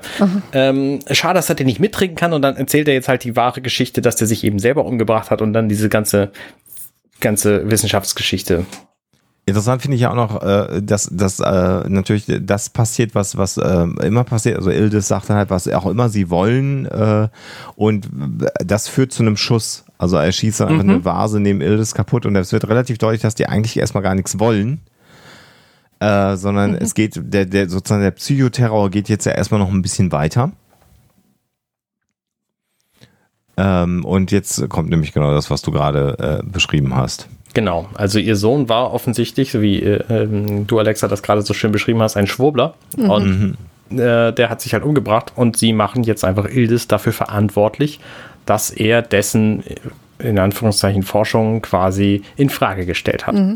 Also im Grunde genommen, äh, wenn man so will, ist das eine Anspielung äh, auf Andrew Wakefield, der ja tatsächlich mal eine Impfstudie äh, gefälscht hat. Man kann es nicht anders sagen, wirklich äh, von vorne bis hinten gefälscht hat, die zuerst wissenschaftlich publiziert wurde und dann aber später äh, depubliziert wurde, viel später allerdings, und die bis heute leider ähm, für Schwurblerinnen und Schwurbler Argumente zu liefern scheint, oder Scheinargumente zu äh, liefert, die ähm, gegen Impfung zu sprechen scheinen. Also dieser Zusammenhang zwischen Impfung und Autismus ist eben genau aus dieser gefälschten Wakefield-Studie. Da ist nichts drum und nichts dran, aber äh, bedeutet leider heute immer noch, dass viele äh, denken, ich lasse mein Kind nicht impfen, damit es nicht Autismus bekommt. Genau. Und in diesem Kontext ist jetzt natürlich hier auch äh, ähm, die Thematik und das Galdus, ähm, wie man es dann auch mal ausspricht, der Sohn sich eben umgebracht hat, nachdem ähm, Ildis Gitan, äh, Professor Ildis Gitan, äh, eine Gegendarstellung zu dieser Studie geschrieben hat. Auch hier ist es natürlich wieder so, dass ähm, mir das ein bisschen kurz gesprungen ist, also das ist das, was Alexa auch wieder sagt, natürlich funktioniert so der wissenschaftliche Betrieb im Grunde genommen nicht, wie es hier dargestellt wird. Es gibt diese Stilblüten wie bei Wakefield natürlich in diesem Fall. Das ist auch ein Arzt, der dann übrigens ja auch seine Zulassung verloren hat im Rahmen dieser äh, Geschichte, nachdem dann aufgedeckt worden ist, dass das alles gefälscht war. Und da war es ja auch so, dass im Grunde genommen man ihm erstmal nachweisen musste, dass diese Studie gefälscht war. Also das, was er publiziert hat, war wissenschaftlich an sich nachvollziehbar, sagen wir mal so, wenn man das gelesen hat. Es war aber halt einfach gefälscht. Und wenn du einfach falsche Dinge aufschreibst und mit äh, ähm, krimineller Energie einfach was Falsches reinschreibst, was aber wissenschaftlich sich richtig liest, hast du es natürlich im wissenschaftlichen Prozess, wo solche Dinge diskutiert werden, auch einfach extrem schwer. Weil natürlich sind Wissenschaftler nicht dafür da, wenn sie im Peer Review die Arbeiten anderer Wissenschaftler zu lesen, denen kriminelle Energie zu unterstellen, sondern man Ja. nimmt erstmal die Ergebnisse für Ja. das, was sie sind Guckt, ist das methodisch sauber durchdefiniert, weiß ich, was in diesen Studien passiert ist, wer befragt worden ist und dann wird eine Entscheidung getroffen. Und wenn du natürlich mit krimineller Energie rangehst, äh, sagen wir mal, ist die Wissenschaft an der Stelle jetzt nicht machtlos, weil irgendwann ist es dann schon doch aufgefallen. Aber es ist halt umso schwieriger. Ja, es ist halt einfach Wahrscheinlichkeitsgeschichte, ne? Wenn jemand eine Studie macht, auf die er selber gekommen ist und dazu dann ein Paper veröffentlicht, dann wird erstmal vermutet, dass es alles stimmt. Da geht Ja. nicht sofort irgendwer anders hin und macht den ganzen Quatsch nach, um das zu verifizieren. So, das, sondern Naja, halt erstmal vermutet. Sofort vielleicht nicht, aber, aber im Grunde Ja, ja, genommen klar, irgendwann ist es dann ja auch bei Wakefield passiert, so. Also äh, was, was der gemacht hat, war ja keine klinische, äh, also doppelt verblindete klinische äh, Studie, sondern das war eine Sammlung von, von Fällen, die er beschrieben hat. Ähm, das ist nochmal methodisch ein bisschen was anderes, als eben eine klinische Studie durchzuführen, wo ein Experiment mit Kontrollgruppe und das dann doppelt verblindet im Idealfall und so weiter stattfindet. Ähm, aber die Daten, die er benutzt hat, die waren halt ähm, fehlerhaft und fehlerhaft zusammengestellt. Und normalerweise ist es schon so, dass irgendwann, wenn du Daten hast, ähm, dass du die dann eben der Wissenschaftscommunity zur Verfügung stellst, damit dann andere Leute gucken können, können wir das wiederholen und kommen wir dann zu ähnlichen Ergebnissen oder zu anderen. Also das ist schon äh, so Teil der Forschung, aber ähm, äh, es, ist- es stimmt natürlich. Also man würde nicht von vornherein vermuten, dass da jemand wirklich auch gegen Geld einfach aus finanziellem Interesse betrügen wollte, wenn man jetzt eine Studie eingereicht kriegt. It's complicated. It's complicated. Und jetzt hat es natürlich in dieser Leistungs-, in dieser absoluten Leistungsgesellschaft von Slayer natürlich dazu geführt, dass der Sohn Selbstmord begangen hat. Und wir können ja äh, nochmal im Fazit darüber philosophieren, ob jetzt das, was der Selbstmord des Sohnes jetzt hier für unsichtbare Konsequenzen hat, was ich da so als Psychologe zu sage, das lassen wir mal dahingestellt. Aber es kommt jetzt halt raus, dass es darum geht, dass äh, Ildes Gitan jetzt diese Studie als richtig anerkennen soll und seine Gegendarstellung zurückziehen soll. Das ist jetzt der Inhalt, um den es hier eigentlich geht. Genau. Und da wollen sie jetzt halt von ihm ein Statement erpressen quasi. Ähm, was, also die, die, die Frau wird dann halt auch sofort, holt irgendwie so ein, ein Gerät raus, mit dem sie dann sein Gesicht kriegt ähm, mhm. und will das halt sofort filmen, wie er sagt, ist alles nicht wahr. Und ja. äh, da sagt dann, ähm, da sagt dann Alara zu Recht, äh, in dem Moment, wo du das gemacht hast, mhm. haben die keinen Grund, uns am Leben zu lassen. Ja. Und das ist natürlich jetzt äh, der Moment, wo dem, dem ähm, wie heißt er noch, Baron, äh, klar mhm. wird, dass sein Plan einen kleinen Fehler hat in diesem, in diesem Fall, ähm, dass das gar nicht funktioniert. So, mhm. weil er kann halt die anderen nicht, nicht überzeugen, das zu machen, weil dann, ja, so, dann, dann haben sie halt das Problem, dass sie, dass sie das nicht machen würden, weil dann sind sie halt tot. Und äh, jetzt sagen wir natürlich hier auch nochmal, das muss man sagen, diese Folge hat am, äh, im Juli 2019 Premiere gehabt. Hier geht es um eine, um eine Impfstudie, wo dann die Ergebnisse zu schnell äh, publiziert wurden. Das Melara, äh, der Melara-Impfstoff, so wird er hier genannt. Und das hat natürlich jetzt in der heutigen Zeit, in der wir das aufnehmen, im Jahr äh, 2021, im August 2021, nochmal eine ganz andere sagen wir mal, das holt uns nochmal emotional jetzt anders ab. Also der Streit um Impfstoffe und die Wissenschaftlichkeit und die Sicherheit und all diese Dinge, das durch, durch, durchleben wir ja alle gerade gemeinsam miteinander. Ähm, und äh, sind jetzt ja an einem Punkt, wo wir eigentlich gar nicht mehr den wissenschaftlichen Diskurs haben. Wir haben halt irgendwelche randständigen Wissenschaftler, die irgendeinen Unsinn erzählen, haben aber einen Impfstoff, der wahrscheinlich besser untersucht ist als nahezu jeder andere Impfstoff, also alle zugelassenen Impfstoffe inzwischen sind besser untersucht als die Impfstoffe, die wir sonst so immer bekommen haben. Und trotzdem wenden sich Menschen dagegen. Das heißt, hier wird ja so ein, so ein Metadialog von Wissenschaftlern über Impfstoffe jetzt zum Thema gemacht. Und wir sehen natürlich hier äh, in, der, in der echten Welt, nicht in der Welt der Orwell, wie ähm, im Moment Menschen über diese Themen diskutieren, die gar nicht mhm. den wissenschaftlichen Background mhm. haben. Und das finde ich natürlich hier auch nochmal als Dinge, die bei mir jetzt mitklingen, ja. wenn ich diese Folge mir anschaue. Ja. Ja, kurzer Kommentar noch. Juli war die deutsche Erstausstrahlung, so. die so. US-Ausstrahlung war schon im Januar. Im Januar 2019. Noch ja. älter. Genau. Gut. Ja, danke für den Hinweis. Die deutsche, das deutsche Datum gesehen. Genau. Und ähm, ähm, äh, es äh, ist im Grunde genommen so, dass äh, äh, Ildes auch nochmal erklärt, dass Menschen gestorben wäre, wenn er das nicht getan hätte, weil der Impfstoff halt so wichtig war. Also er argumentiert jetzt nochmal im Sinne der Wissenschaft und das ist natürlich jetzt diesem Vater des Sohnes, der Selbstmord begangen hat, komplett egal. Hm. Ja, richtig. Weil der sich natürlich auch total im Recht fühlt, einfach jetzt Rach zu nehmen so ja. und irgendwie sein die, die die das Vermächtnis seines Sohnes weiterzuführen, ähm, wo das einfach auch von Ildes halt zwischendurch so in kurzen Halbsätzen dargestellt wird, dass es einfach auch fehlerhaft war, diese, diese Studie, und dass sie so gar nicht hätte, hätte publiziert werden sollen, so. Ja. Und, ja. So, und dann haben wir natürlich die Situation, wenn du das sagst, äh, müssen wir nicht mehr im Leben gelassen werden. Und dann sagt natürlich der äh, Baron, okay, das haben wir jetzt ein bisschen so ein, eine Patt-Situation. War für euch äh, der, der Vater äh, von Alara kurz davor, das zu machen? Nee, ne? Habt ihr so nicht gelesen nicht aus seiner also, Reaktion, oder? Ich bin mir nämlich auch nicht sicher. Um die Familie zu schützen, ja. Und das hm. ist natürlich der, war der Einwand von Lara natürlich total wichtig. Den hat er nicht gehabt.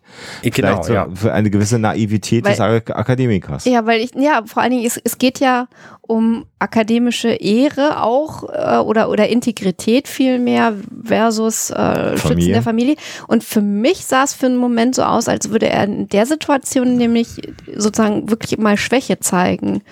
Ähm, ja, indem er sagt, äh, eventuell knicke ich doch, um meine Familie zu schützen, jetzt ein. Mhm ähm, weil ich auch gar nicht weiß, wie ich aus der Situation wieder rauskomme. Und genau. ähm, da ist sie nämlich dann wirklich, äh, da kippt es schon, da, da ist sie auf einmal die starke Persönlichkeit und mhm. er zeigt Schwäche. Mhm. Ja, gut beobachtet, stimmt. Ja, und vor allen Dingen ist es auch ein Moment, wo er mal auf sie hört. Mhm. Mhm. Ja, und zwar ohne jegliches Hinterfragen und Wenn und Aber, sondern einfach so. Ja. So, und jetzt sind wir da natürlich sofort wieder so in dieser Sadismus-Schiene drin, weil er sagt, okay, da müssen wir so ein bisschen anderen äh, Anreiz äh, schaffen. Ähm, Mensch, Ildes, du hast ja einen schönen Garten. Und da habe ich gedacht, was, was, was kommt denn jetzt? Und das war wahrscheinlich dann auch wieder, wo, wo, wo Arne auch schon wieder gezuckt hat, weil was wir jetzt sehen, ist eine außerirdische Heckenschere. Ich Ja. merke gerade, dass ich an den Stellen, wo ihr immer sagt, oh, das ist aber furchtbar, äh, gerade feiere und das irgendwie total cool finde. Und ich frage mich gerade, was mit mir los ist. Wir sind gruselig und du bist völlig Stimmt normal. Mit dir. Stimmt nicht mit dir, Schatz. Ja.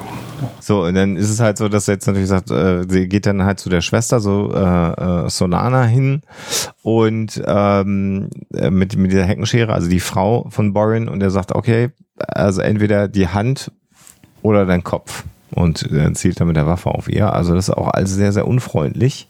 Genau, und dann wird halt die Heckenschere um den kleinen Finger drumherum gelegt, so damit fangen wir an. Mhm. So, äh, ja, und dann passiert aber zum Glück nichts, weil da das Shuttle der Orville plötzlich auftaucht. Ja. Nachdem Und- Ildes nochmal einen übergezogen kriegt, erstmal nochmal mit der Waffe, weil er nochmal anfängt zu betteln. Und wir wissen natürlich gar nicht genau, was passiert ist. Ne? Vielleicht hat Alara irgendwie Hilfe geholt.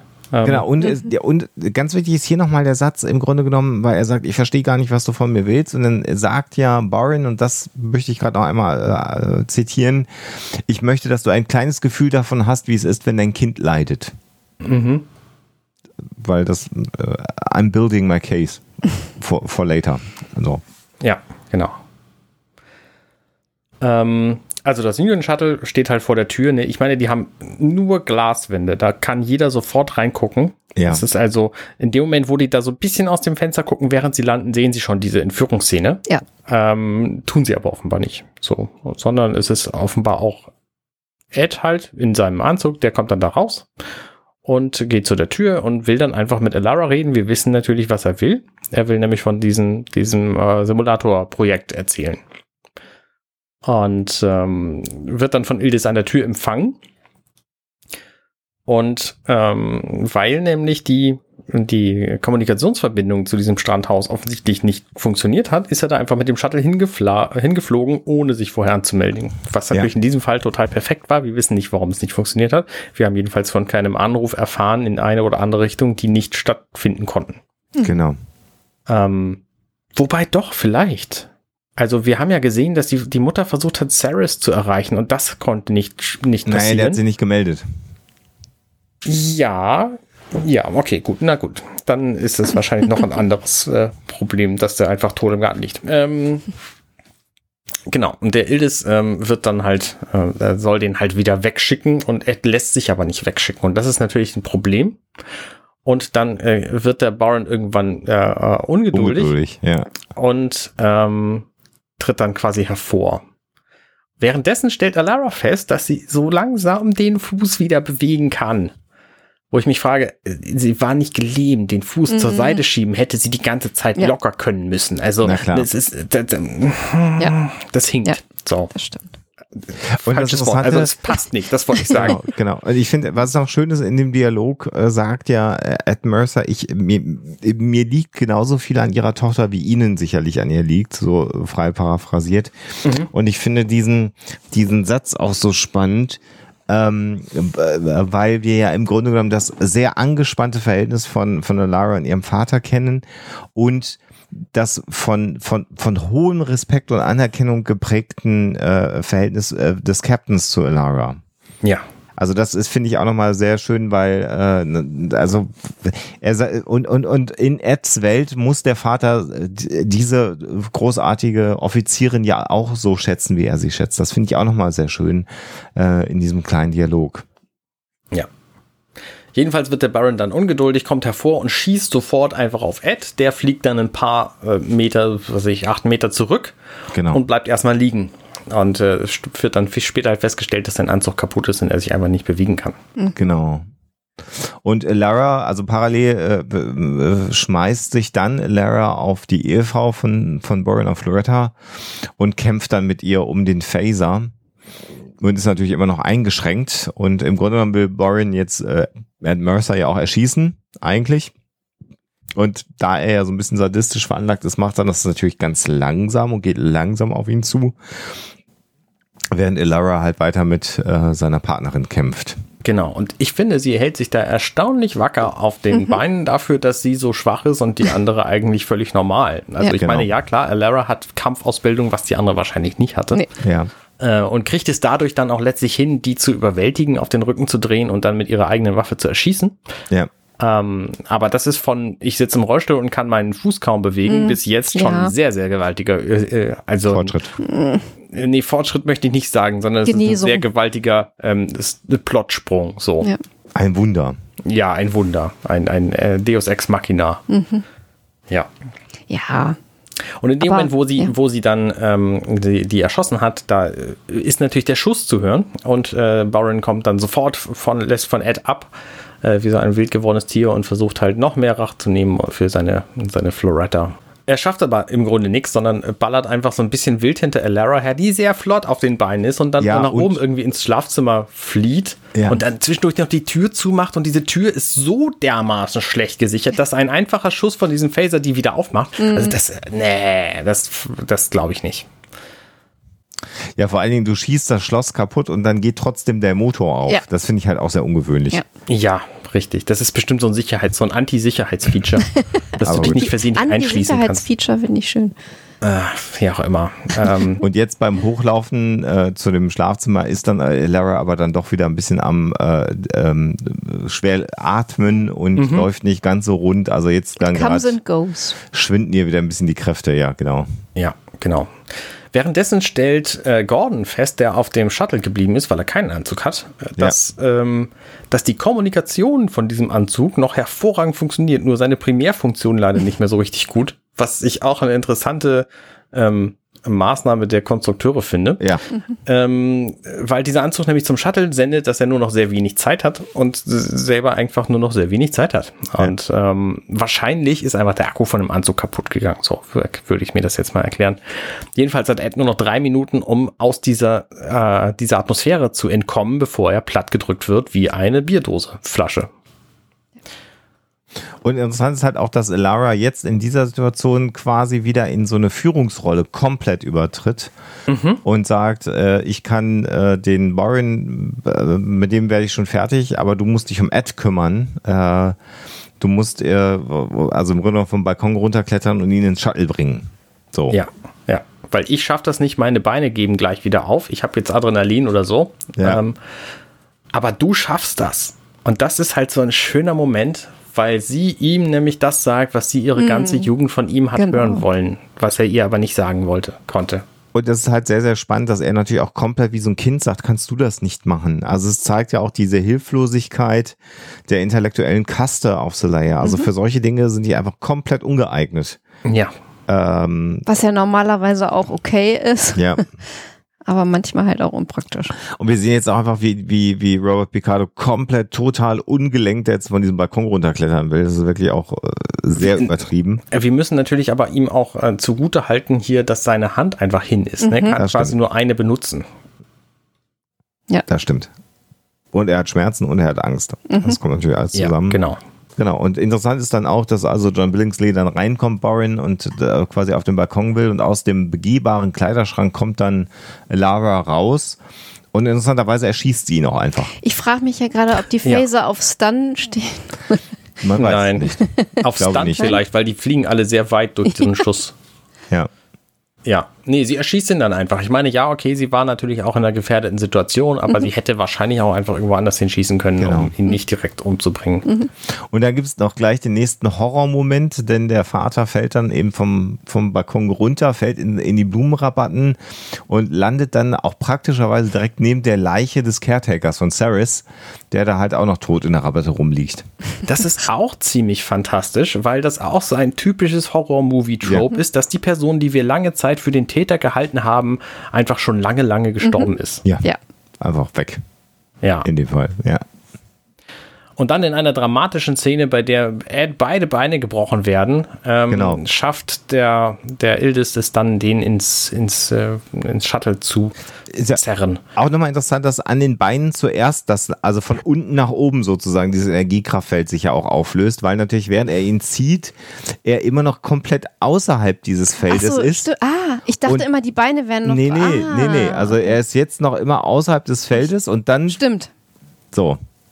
Und Ja. jetzt gehen sie erst über die Grenze. Stimmt. Also insofern beide Beine gebrochen. Alles klar. Also das ist auch interessant. Von Ja, das hatte ich irgendwie anders. Mal ein vermutet. Glück, dass das so ist und dass das nicht am Kopf anfängt. Dann hätte er ein echtes Problem Ja. gehabt. Ja, in der Tat. Und ich finde es auch erstaunlich, dass die Beine nur so, so an, also so durchgeknickt sind quasi und nicht So, wenn so wie die komplett platt so- gemacht ja. worden sind. Stimmt. Genau. Also Stimmt, das macht nicht viel Sinn, ja. Glück gehabt, würde ich mal sagen. Ja, weil so, der Anzug ist schon gut konstruiert, dass die Beine zuerst nachgeben. Ja, und wenn die, und dass sie so nachgeben, wie sie nachgegeben haben, denn wenn das mit der, wie mit dieser Metallbierflasche gewesen wäre, dann hätte man wahrscheinlich nur amputieren können, weil das wäre dann Ja. einfach weg gewesen. Ja. Muss man mal, Oder, oder dann einfach Oder neu das hätte wachsen lassen, länger als wie eine bei halbe Gordon. Stunde gedauert. Genau, wahrscheinlich wäre eine Woche oder äh, undenkbar. Woche krank Eine. Woche nicht In der Zukunft geht nee. gar nicht. Ich meine, wir kennen es ja von Gordon, ne? dem wurde ja das Bein amputiert. Stimmt, Stimmt. stimmt, das können sie auch. Ja, gut, Ja. okay. Gut. Und Gordon bringt jetzt natürlich dann erstmal den Captain zurück, möglichst schnell natürlich. Äh, interessant auch, dass er jetzt gar nicht erstmal die Medizintasche, weil die haben ja auch Schmerzmedikamente an Bord, hätte man auch machen können, aber gut. Wollen wir mal nicht kleinig sein. Wahrscheinlich ist Ed einfach sofort ohnmächtig geworden. Ja. Und interessant ist dann jetzt, als dann ähm, ähm, Iris äh, zurück ins Haus reingeht, dass jetzt aber Lara halt komplett normal geht. Also auch in ihrer Ja. Körperhaltung, äh, wie wir es vom Schiff kennen, also in Command, äh, ne, gerader Rücken, aufrechte Haltung. Und äh, ihrem Vater wird jetzt halt bewusst, dass alle gestorben wären, wenn, wenn Lara das nicht gemacht hätte. Richtig. Und jetzt wird ihm auch klar, was er eigentlich die ganze Zeit falsch gemacht hat. Er kennt Ja. sie nämlich einfach gar nicht. Und hat nie versucht, sie wirklich kennenzulernen. Und äh, jetzt, jetzt wird ihm das endlich klar. Ja. Das ist ein sehr, sehr schöner Moment. Ist auch sehr, sehr toll gespielt, muss man ganz ehrlich sagen. Ja. Und aber mir an einer Stelle äh, etwas zu krass, äh, weil er ja dann am Ende im Grunde genommen ja sagt, äh, dass, also er sieht das Verhältnis zu seiner Tochter jetzt ja gerade beendet. Und, und Lara ist ja im Grunde genommen, sie sagt halt ja, also sie kann ihm das jetzt sagen, was, was sie ihm immer schon sagen wollte. Und er sagt dann halt, dass er stolz ist und meint es auch das erste Mal. Natürlich. Mhm. Und dann gibt's aber so diese Situation und sagt dann, und ich tut mir so leid, dass ich dein Vater bin. Und ich, Mhm.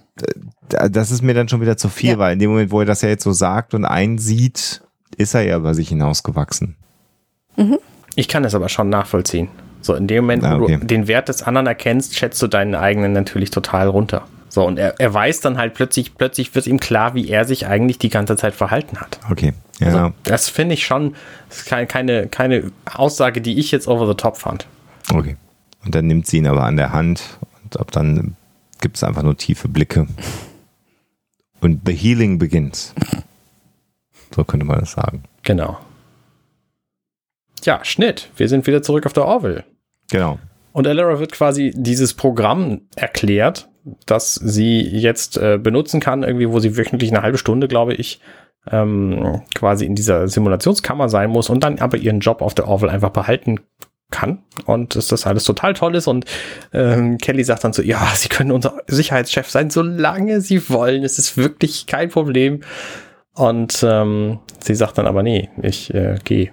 Genau, erstmal sagt sie gar nichts, also sie sieht happy aus äh, und dann äh, sehen wir das Büro von Ed, sein Ready Room und, und dann kommt Elara rein mit einem Päckchen unter dem Arm, hätte ich fast gesagt, in der Hand. Genau, mit einem Geschenk mehr oder minder. Und äh, er sagt dann halt, Mensch, wie geht's? Und sie sagt eigentlich ganz gut. Und er sagt, naja, heute Nachmittag ist dann ja die erste Behandlung. Das ist ja im Grunde genommen der Satz. Und sie sagt, darum geht's mir. Und dann entscheidet sie sich, diese Treatments nicht zu machen. Genau. Und Ed vermutet, dass es wegen des Schmerzes ist, aber daran liegt es nicht, sondern sie will einfach tatsächlich, ähm, sie erklärt halt, dass sie der Flotte beigetreten ist, weil sie nie eine richtige Familie hatte Ja. und jetzt einfach ihre eigene Familie mal kennenlernen will und deswegen dahin gehen will. Genau. Ja, und damit sind wir sie los. Wobei mich, ich mich da gerade frage, ob die Begründung äh, tatsächlich irgendwie so logisch Sinn macht, weil, also, da müsste sie sich ja erst äh, sowieso wie eine Ausgestoßene vorgekommen sein und dann auf die Idee gekommen sein, irgendwie zum Militär quasi zu gehen. Und die, es ist die Frage, ob sie nicht einfach schon vorher Bock drauf hatte, irgendwie eher zum Militär zu gehen und ob die, diese Familiengeschichte und vielleicht mögen die mich aber lieber dann erst hinterher sich rausgestellt hat, weil ich glaube, mit der Prämisse, ich finde bei Nevada Union meine Familie, Ja. die ich nie hatte, ähm, als, als Begründung da äh, zu joinen, äh, ein bisschen merkwürdig, ehrlich gesagt. Aber gut. Sagt sie das denn hier explizit, Details. dass sie dahin wollte, weil sie eine Familie gesucht hat? Ja, also I ich hatte, ich hatte nie eine Familie. I joined the Orville because I never had a family. Ja. Ja, okay. Ja, nee, das passt. I joined ja. the fleet. Also nicht die Orville, Ja. sondern die Flotte. Wo, ah, auf der anderen Wobei, Seite, das ich kann weiß natürlich nicht, auch wie so im das Rückblick erst erkannt Ja. worden sein, dass es Ja. deswegen Ja. gewesen Ja, und ich ist. weiß halt nicht, aus welchen Gründen die Amerikaner so zum Militär gehen. Genau. Ja. Das ist auch da so ein bisschen Und- der Gemeinschaftsgedanke. Und das ist natürlich jetzt hier eine Stelle, wo man im Grunde genommen schon wieder äh, in seinen Erwartungen getäuscht worden ist. Also im Grunde genommen zum, zum zweiten, dritten, vierten Mal in dieser Episode, weil man sich Mhm. denkt, prima, alles wird super, alles wieder auf, zurück auf Null. Und dann ist so dieses We won't forget you. Dann ist es bei mir tatsächlich so, dass ich auf den Zeitindex so einer Episode drauf gucke und denke, ach, sind noch vier Minuten. Na, da passiert noch was. Das ist immer so mein Gedanke. Hm. Und weil er dann auch sagt, wenn du dich entscheidest, äh, dass irgendwas sich noch ändert, dann haben wir immer einen Platz für dich hier bei uns. Und dann geht sie. Ja. Und sagt, das ist noch ein Geschenk für dich. Wir Ja. werden nachher noch erfahren, was das für ein Geschenk ist. Genau. Und immer noch ist man ja im Grunde genommen am Zweifeln, ob das jetzt ernst gemeint ist, dass sie geht oder nicht. Ja. Und dann stellt sich halt raus, es ist eigentlich der Rest der Folge nur noch Abschied von ihr. Genau. Der, wie ich finde, sehr emotional ist und ich bin mir da auch nicht ganz sicher, ob es vielleicht sogar ist. Also wir sehen sie dann wieder in Zivil über den Gang gehen Schon wieder ein anderes- Kleidungsstück übrigens. Finde Ja. ich cool. mit anderem Schmuck und leichter Flötenmusik, die wir hören. ich hasse Flöten, habe ich das schon mal erwähnt? Hm. Geht dann auf das Shuttle-Deck, das leer ist. Ja. Enttäuschend. Ja. Ich meine, ich bitte dich. Und dann kommen natürlich hinter dem Shuttle, kommt dann die Brückencrew hervor. Und aus dem Shuttle kommen dann noch äh, Gordon und John Lamar äh, hervor. Und es gibt eine Abschiedsszene und ich finde, oder ich habe den Eindruck, dass hier eventuell tatsächlich auch der Abschied von der Schauspielerin durch die, durch die Kerncrew ein Stück weit zelebriert wurde, weil ich finde, die Verabschiedung Ja. Volle in den. Schauspielern ist so echt und so emotional. Also entweder sind es super gute Schauspieler oder man hat sich das tatsächlich so als letzten Drehtag aufbewahrt. Und Aber das sind schon auch Profis, das sind schon auch Profis, ja. Was? Ja, die sich nein, vielleicht stimmt in ja. einen oder anderen Projekt auch außerhalb vielleicht auch mal wieder über den Weg Ja. laufen. Also ich glaube, da interpretiert man leicht immer ein bisschen viel rein. Das ist aber sehr ja, schön gemacht. Also ja. jeder kriegt so mal seine eigene Verabschiedung und Lara reagiert auf jeden auch ein bisschen anders. Ähm, auch Bortis, bei Claire weint sie dann besonders intensiv, vielleicht weil so eine Art Mutterfigur für sie gewesen ist. Ja. Ich finde sehr, sehr schön auch die, äh, also äh, John Lamar, der äh, Faxen macht, wie er es ja nicht anders kann. Und ich finde dann sehr, sehr schön, weil Gordon, da war ich so ein bisschen überrascht, der sie ja nur dann so einmal äh, an die Schulter fasst und dann habe ich mich erst gewundert, warum das so eine distanzierte Verabschiedung ist. Liegt aber natürlich daran, dass er das Shuttle fliegt und sozusagen Ja, sie sogar noch genau. begleitet. Und alles ohne äh, gesprochenes Wort. Ja, aber es wird sehr viel gesagt. So, Ja. durch Waren Blicke das und Gesten, Handlungen, Mimiken. Waren das Cowboy-Stiefel mit Tarnmuster, die sie anhat? Ich glaube ja. Oh, wei, okay. Ich habe ja immer viel Positives über die Kostüme gesagt, aber ich glaube, äh, Gut. da verlässt es mich dann auch. Das, äh, brr. aber sie ist immerhin auf dem schicksten Planeten ever. So ist Ne? es. Genau, dann sind wir zurück im Ready Room und neben Kermit ist immer noch das Geschenk. Wo das wir jetzt natürlich alle wissen wollen, was das ist. Genau. Und das stellt sich dann raus, dass das ein Geschenk ist, was Ed sehr, sehr glücklich macht. Genau. Und äh, dann erfahren wir, dass es ein Gurkenglas ist. Genau. Und der erste Moment ist, hä, wie was, hä, ein Gurkenglas? Aber wir erinnern uns natürlich, dass er in, allein in der Serie mindestens fünfmal gesagt hat, ähm, können Sie bitte dieses Gurkenglas für mich aufmachen zu Genau. Lara? Also irgendwie die schwere Tür öffnen oder so. Genau. Spreewaldgurken. Und damit sind wir dann raus aus der Episode. Sollen wir erst das normale Fazit machen, dann nochmal so einen Spoiler am Ende setzen? Ja, ja, genau, so würde ich es auch machen. Also, damit sind wir raus. Das heißt, wir kommen jetzt zu unserer Top-Szene, Flop-Szene und dem Fazit und fangen wie immer mit Alexa an. Ich kann mich nicht entscheiden zwischen der Kamerafahrt über den Planeten. Deshalb ist das, äh, wie ich ankündige, mein zweiter Platz. Mein erster Platz ist aber ganz eindeutig die Soßenszene Szene. Die finde ich einfach so großartig gespielt und die ist so hinterhältig und fies und gemein. Und ich habe sie derartig gefeiert und ich finde überhaupt die Horrorelemente in dieser Folge so cool, dass das meine Lieblingsszene ist. Wow. Okay, Alexander? also mir, mir geht's so, dass ich die, diese Abschiedsszene, äh, also die, die Soßenszene ist super natürlich, aber dann nehme ich eine andere Szene. Die Abschiedsszene hat mich doch sehr bewegt. Ob es jetzt echte Emotionen waren oder geschauspielerte Emotionen, die nimmt mich mit, die nimmt mich auch jetzt immer noch mit, wenn ich sie mir anschaue, weil ähm, so diese, diese intimen Momente ohne ähm, gesprochenes Wort mit, mit Körpersprache und dass sie sich von jedem anders verabschiedet an Bord dieses Raumschiffs das finde ich eine sehr, sehr schöne äh, Szene. Und da mal so drei Minuten so einen Abschied zu machen, gibt's auch nicht so oft. Finde ich gut gemacht und sehr gelungen. Ja. Bei mir gibt's auch sehr viele Szenen, die mich mitgenommen haben, die meisten davon allerdings nicht positiv. Also ich fand zum einen sehr, sehr widerlich äh, die Szene mit Zahl und dem Essen mhm. und die Szene mit der Soße und die Szene mit der Heckenschere und das ist alles überhaupt nicht meins. Und es hat mich aber wahnsinnig mitgenommen. Nichts davon ist meine favorisierte Szene, okay. sondern tatsächlich auch diese Abschiedsszene am Schluss, weil die einfach, ähm, einfach ehrlich und schön ist. Und ich mag einfach schöne Dinge und ich mag nicht gruselige Dinge. So, deswegen ist das meine Top-Szene. Flop-Szene. Alexa, hast du überhaupt eine? Ja, habe ich. Den, äh, ich weiß, ich habe den Namen jetzt schon wieder, du hast ihn gerade erwähnt, ich habe ihn schon wieder, ja, danke äh, wie er reinkommt in das, äh, äh, in den Room von ähm, Ed Mercer und sich da vorstellt als Sicherheitschef, weil das einfach so, es ist so drüber und es ist so trollig. Das finde ich eher so ein bisschen. Mh. Hm. Ja. Geht mir ganz genauso. Finde ich ganz schlimm, die Szene. Also es ist einfach, das ist einfach auch böse den Zuschauern gegenüber, ja. was da stattfindet. Ja, das stimmt. Fand ich auch doof. Das stimmt. Ähm, Flop-Szene ist bei mir auf jeden Fall, äh, könnt ihr euch aussuchen, entweder die Soßenszene oder die Heckenscheren-Szene, weil das einfach so gar nicht mein Ding ist. So, ich habe zwar, hab zwar auch ein paar, paar Plot-Dinge bemängelt hier, die fallen aber im, im Ganzen und Großen dieser Folge nicht so ins Gewicht. Also hm. dieses, äh, dieses Anzug benutzen, da habt ihr mich überzeugt, dass das doch eine sinnvolle äh, Geschichte war ganz am Anfang. Ähm, und auch die, die ganze Familiengeschichte, die finde ich relativ gut gelöst. Auch ein schönes, schönes, äh, versöhnliches Ende gefällt mir immer ganz gut so. Ähm, schade, dass Saris dabei das Leben lassen musste. Der war mir irgendwie sympathisch.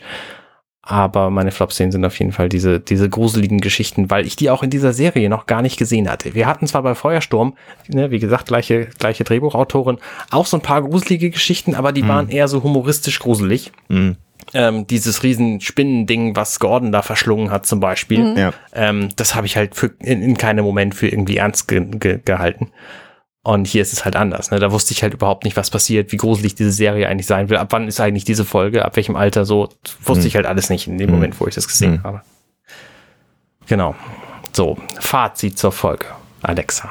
Ich habe die total genossen, weil das einfach mal eine gruselige, aber unterhaltsame äh, Folge mit tollen Bildern ist, äh, die man irgendwie so richtig von vorne bis hinten genießen kann, ohne mal gesellschaftliche Probleme zu wälzen. Also jetzt mal von dieser Impfgeschichte abgesehen, die hat mich natürlich schon, weil ich äh, mich da ja auch viel irgendwie mit Schwurbelkram und so beschäftige, äh, die hat was in mir äh, ausgelöst, da habe ich mich aufgeregt ähm, über das, was dahinter steckt. Äh, und gleichzeitig aber sehr cool gefunden, dass das Thema angesprochen wird. Aber das, das spielte ja jetzt nicht so die super übergeordnete Rolle. Es war ja mehr so ein, so ein Plot-Device. Ähm, äh, um eigentlich was ganz anderes anzusprechen. Und ich, ich mag halt solche Filme einfach, so diese Thriller-Elemente finde ich super.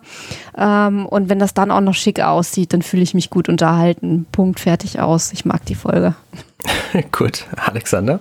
Ich finde die Folge auch sehr, sehr gut. Ich finde sie äh, insbesondere gut, weil sie natürlich da, und das haben wir ja schon jetzt x-mal erzählt, sehr mit unseren Erwartungen an Sci-Fi-Serien spielt und uns da oft den, den Wind aus den Segeln nimmt, weil wir meinen zu erwarten, was passiert ähm, und dann was äh, ganz anderes passiert, bis hin zu der Tatsache, dass man am Ende denken könnte, Mensch, Alara bleibt auf der Orville und dann geht sie da aber doch, obwohl sie eigentlich die technische Lösung geliefert haben, also das technische Gimmick, was ja im Grunde genommen auch von der Schreibe her, auch das äh, äh sehe ich als Absicht, so ist, dass man es ja nie wieder hätte thematisieren müssen im Grunde genommen. Ja. Das, ne, weil mhm. sie muss eine halbe Stunde am Tag, das tut furchtbar weh, aber ansonsten nicht und das hättest du zeigen können oder auch nicht. Es wäre egal gewesen. Ja.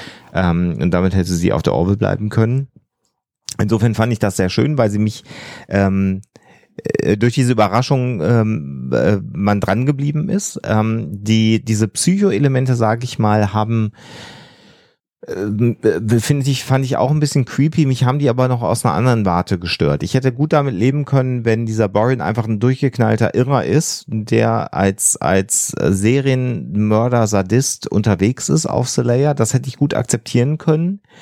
Die Tatsache, dass dieses Verhalten ähm, äh, das Resultat des Suizid des Sohnes ist, und so wird's ja kausal auch dargestellt, hat mich nicht überzeugt, weil dieses Ausmaß an sadistischer Gewalt auszuüben, ist etwas, was eigentlich sowieso schon in dieser Persönlichkeit hätte angelegt sein müssen. Dann wäre der, der, der Selbstmord des Sohnes im Grunde genommen ähm, billigen, billiger, ähm, billiges ja so. Beiwerk. Das mag so sein. Umgedreht dafür wirkt er aber auch so wie jemand, der aus der akademischen Kaste stammt.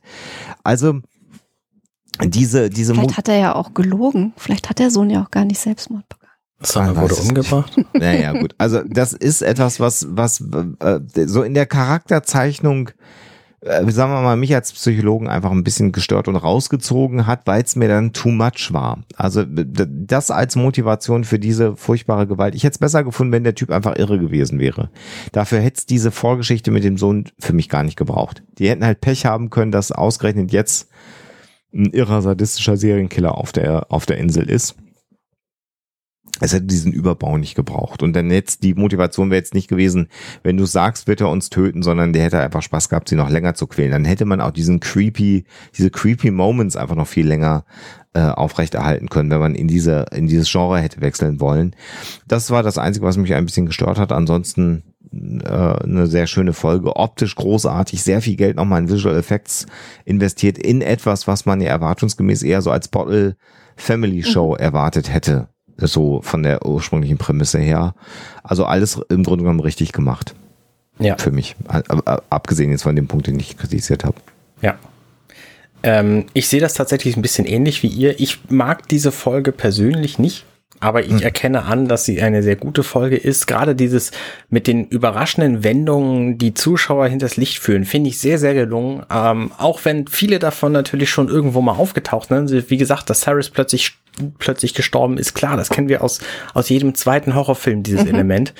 Ähm, aber auch diese, diese ganzen Gruselgeschichten und dann diese Momente mit der Musik, wo diese Serie uns einfach ins, direkt ins Gesicht lügt und sagt, das mhm. wird eine richtig kitschige Familien, alle haben sich am Schluss Liebfolge und mhm. es passieren zwischendurch nur so ein paar Mini-Dramen. Ist einfach voll gelogen und das ist halt, es ist zum einen richtig doof, aber also diese Folge, die tritt uns als Zuschauer ja mehrfach ins Gesicht. Ne? Auch dieser Pfahl ist einfach ein wahnsinniger Schlag in den Magen. Ja. Ähm, und das macht sie aber sehr gut. So. Und äh, deswegen weiß ich sie auch zu schätzen, auch wenn ich sie eben aus, aus persönlichen Gründen nicht mag.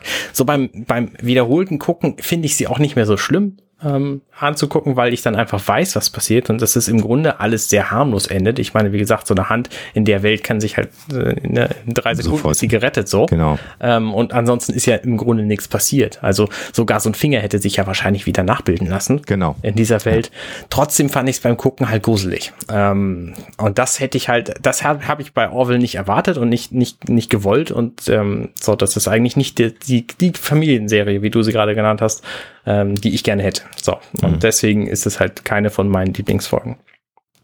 Also ich weiß, dass sie uns damals, als wir das das erste Mal gesehen haben, sehr überrascht hat. Also äh, tatsächlich dann auf allen Ebenen. Mhm. Äh, und als wir jetzt dann wieder äh, uns die äh, Episode nochmal angeschaut haben in Vorbereitung der Aufnahme, habe ich gedacht, cool, das ist aber eine coole Folge insgesamt. Das war so mein Ansatzpunkt, da wieder dran zu gehen.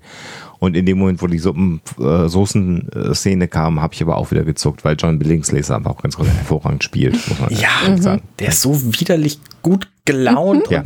Und wie gesagt, ja. du weißt halt einfach in dem Moment überhaupt nicht, was der eigentlich für einen Plan hat. Genau, mhm. genau, genau. Ja. Okay. So, damit äh, verlassen wir unsere äh, äh windigen Zuhörer. Ähm, das war das falsche Adjektiv. ähm, äh, unsere, unsere Spoiler äh, be befreiten, nee, genau. also die, äh, normal.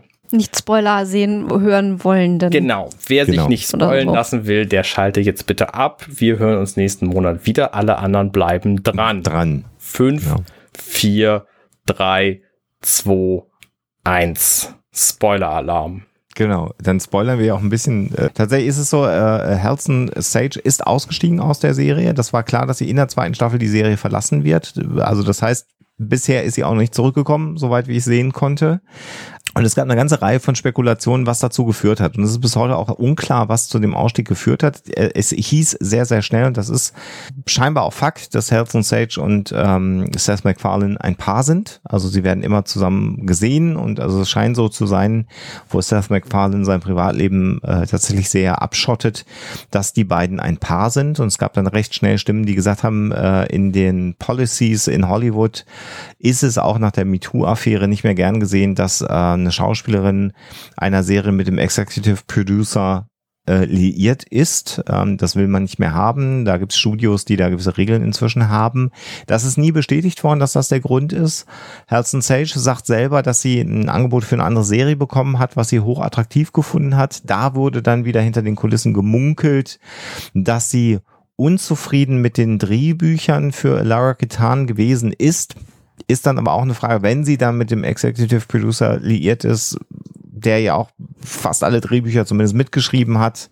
Was ist das für eine, für eine Konstellation, dass sie ähm, da sozusagen ihren Unwillen nicht sagen konnte oder er hatte eine andere Idee für die Figur, wie es auch immer ist. Also das heißt, ähm, wir werden äh, Herzens Sage äh, Lara Katan nicht mehr sehen in der Serie. Es wird eine neue ein, ein, ein, eine neue Person, sage ich jetzt mal, als Sicherheitsoffizier auf der Orville geben. Äh, und es ist ja im Moment, soweit halt man den Spoiler dann mal wieder aufrecht, eben unklar, ob wir jetzt einfach uns an Thal gewöhnen und den super gut finden werden oder was so, was so äh, passieren wird, wer den, wer die ähm, sozialen Netzwerke verfolgt rund um The Orville, hat aber vielleicht eine Idee, ähm, ob das vielleicht auch die Spezies des Lanes mal wieder auftaucht. Also das mal so alles nur hingesagt. Ähm, aber das hat schon auch sehr viel Wirbel auf, au, ausgelöst, dass äh, eben nach einer Staffel im Grunde genommen Halson Sage ausgestiegen ist. Und in der Produktionsreihenfolge, wir haben das ja schon erörtert, sind wir zwar formal in der dritten Episode der zweiten Staffel, aber eigentlich ist es die zweite Folge. Also äh, das ähm, muss man jetzt schon sagen, dass sie im Grunde genommen in der zweiten Folge, die gedreht wurde, dann auch rausgeschrieben worden ist äh, aus der Serie. Und das ist, wie ich finde, aber ein sehr schönes Ende. Also du hast es auch schon mal gesagt, man hätte sie auch einfach sterben lassen können. Äh, Hat es ja auch schon gegeben, immer mal wieder. Und ich finde so dieses sehr versöhnliche ähm, Ausscheiden aus der sehr, sehr angenehm. Und das öffnet ja Tür und Tor für einen Gastauftritt im Zweifelsfall. Genau, Später mal richtig. wieder. Richtig. Oder wenn sie einfach Lust hat, wiederzukommen, so, oder wie auch immer das, das dazu kommt, gibt es zumindest keine technischen Schwierigkeiten, das nicht zuzulassen. Mhm, genau. Also das so der Riesenspoiler und vielleicht nochmal für alle, die sonst interessiert sind, äh, Hulu hat ja also gemeinsam mit Orwell jetzt bekannt gegeben, dass die Dreharbeiten abgeschlossen sind. Die Folgen sollen super sein, wen wundert's und der Chef äh, von Hulu hat auch angedeutet, dass im Grunde genommen auch einer vierten Staffel eigentlich gar nicht so viel im Weg stehen würde. Man darf gespannt sein. Genau. Fände ich gut. Ja, auf jeden. Fall. Ja. Genau, das war der Spoiler-Teil. Ähm, ansonsten Spoiler, nächstes Mal besprechen wir die vierte Folge der zweiten Staffel. Schade, ich dachte, wir hätten jetzt auch mal. Warum nicht mal die sechste? Und freuen uns da auch sehr drauf, die zu besprechen. ja. In der Tat. Das wird sehr schön. Das ist nämlich Vertraue deinem Feind. Nothing left on earth excepting fishes. Geiler Titel, ey. Von Brennan Braga und André Bormanns. Alter Star Trek Adel. Mal wieder. Richtig. der involviert war. Ich weiß gar nicht mehr, um was es da geht. Also zumindest nicht, was den Titel angeht. Ist auch schon. Macht er ja auch nicht. Müssen wir, müssen wir dann nochmal, ne? War jetzt schon eine Weile her. Genau. Genau. Also bis zum nächsten Mal. Macht's gut. Ciao, ciao. Macht's gut. Ciao, ciao. Hey, ich bin Arne und das war offenbar The Orville. Wenn euch dieser Podcast gefällt, dann unterstützt mich doch gern. Ich schneide, produziere und hoste diesen und weitere Podcasts wie auch andere Projekte im Netz. Informationen zu Unterstützungsmöglichkeiten findet ihr auf compendion.net.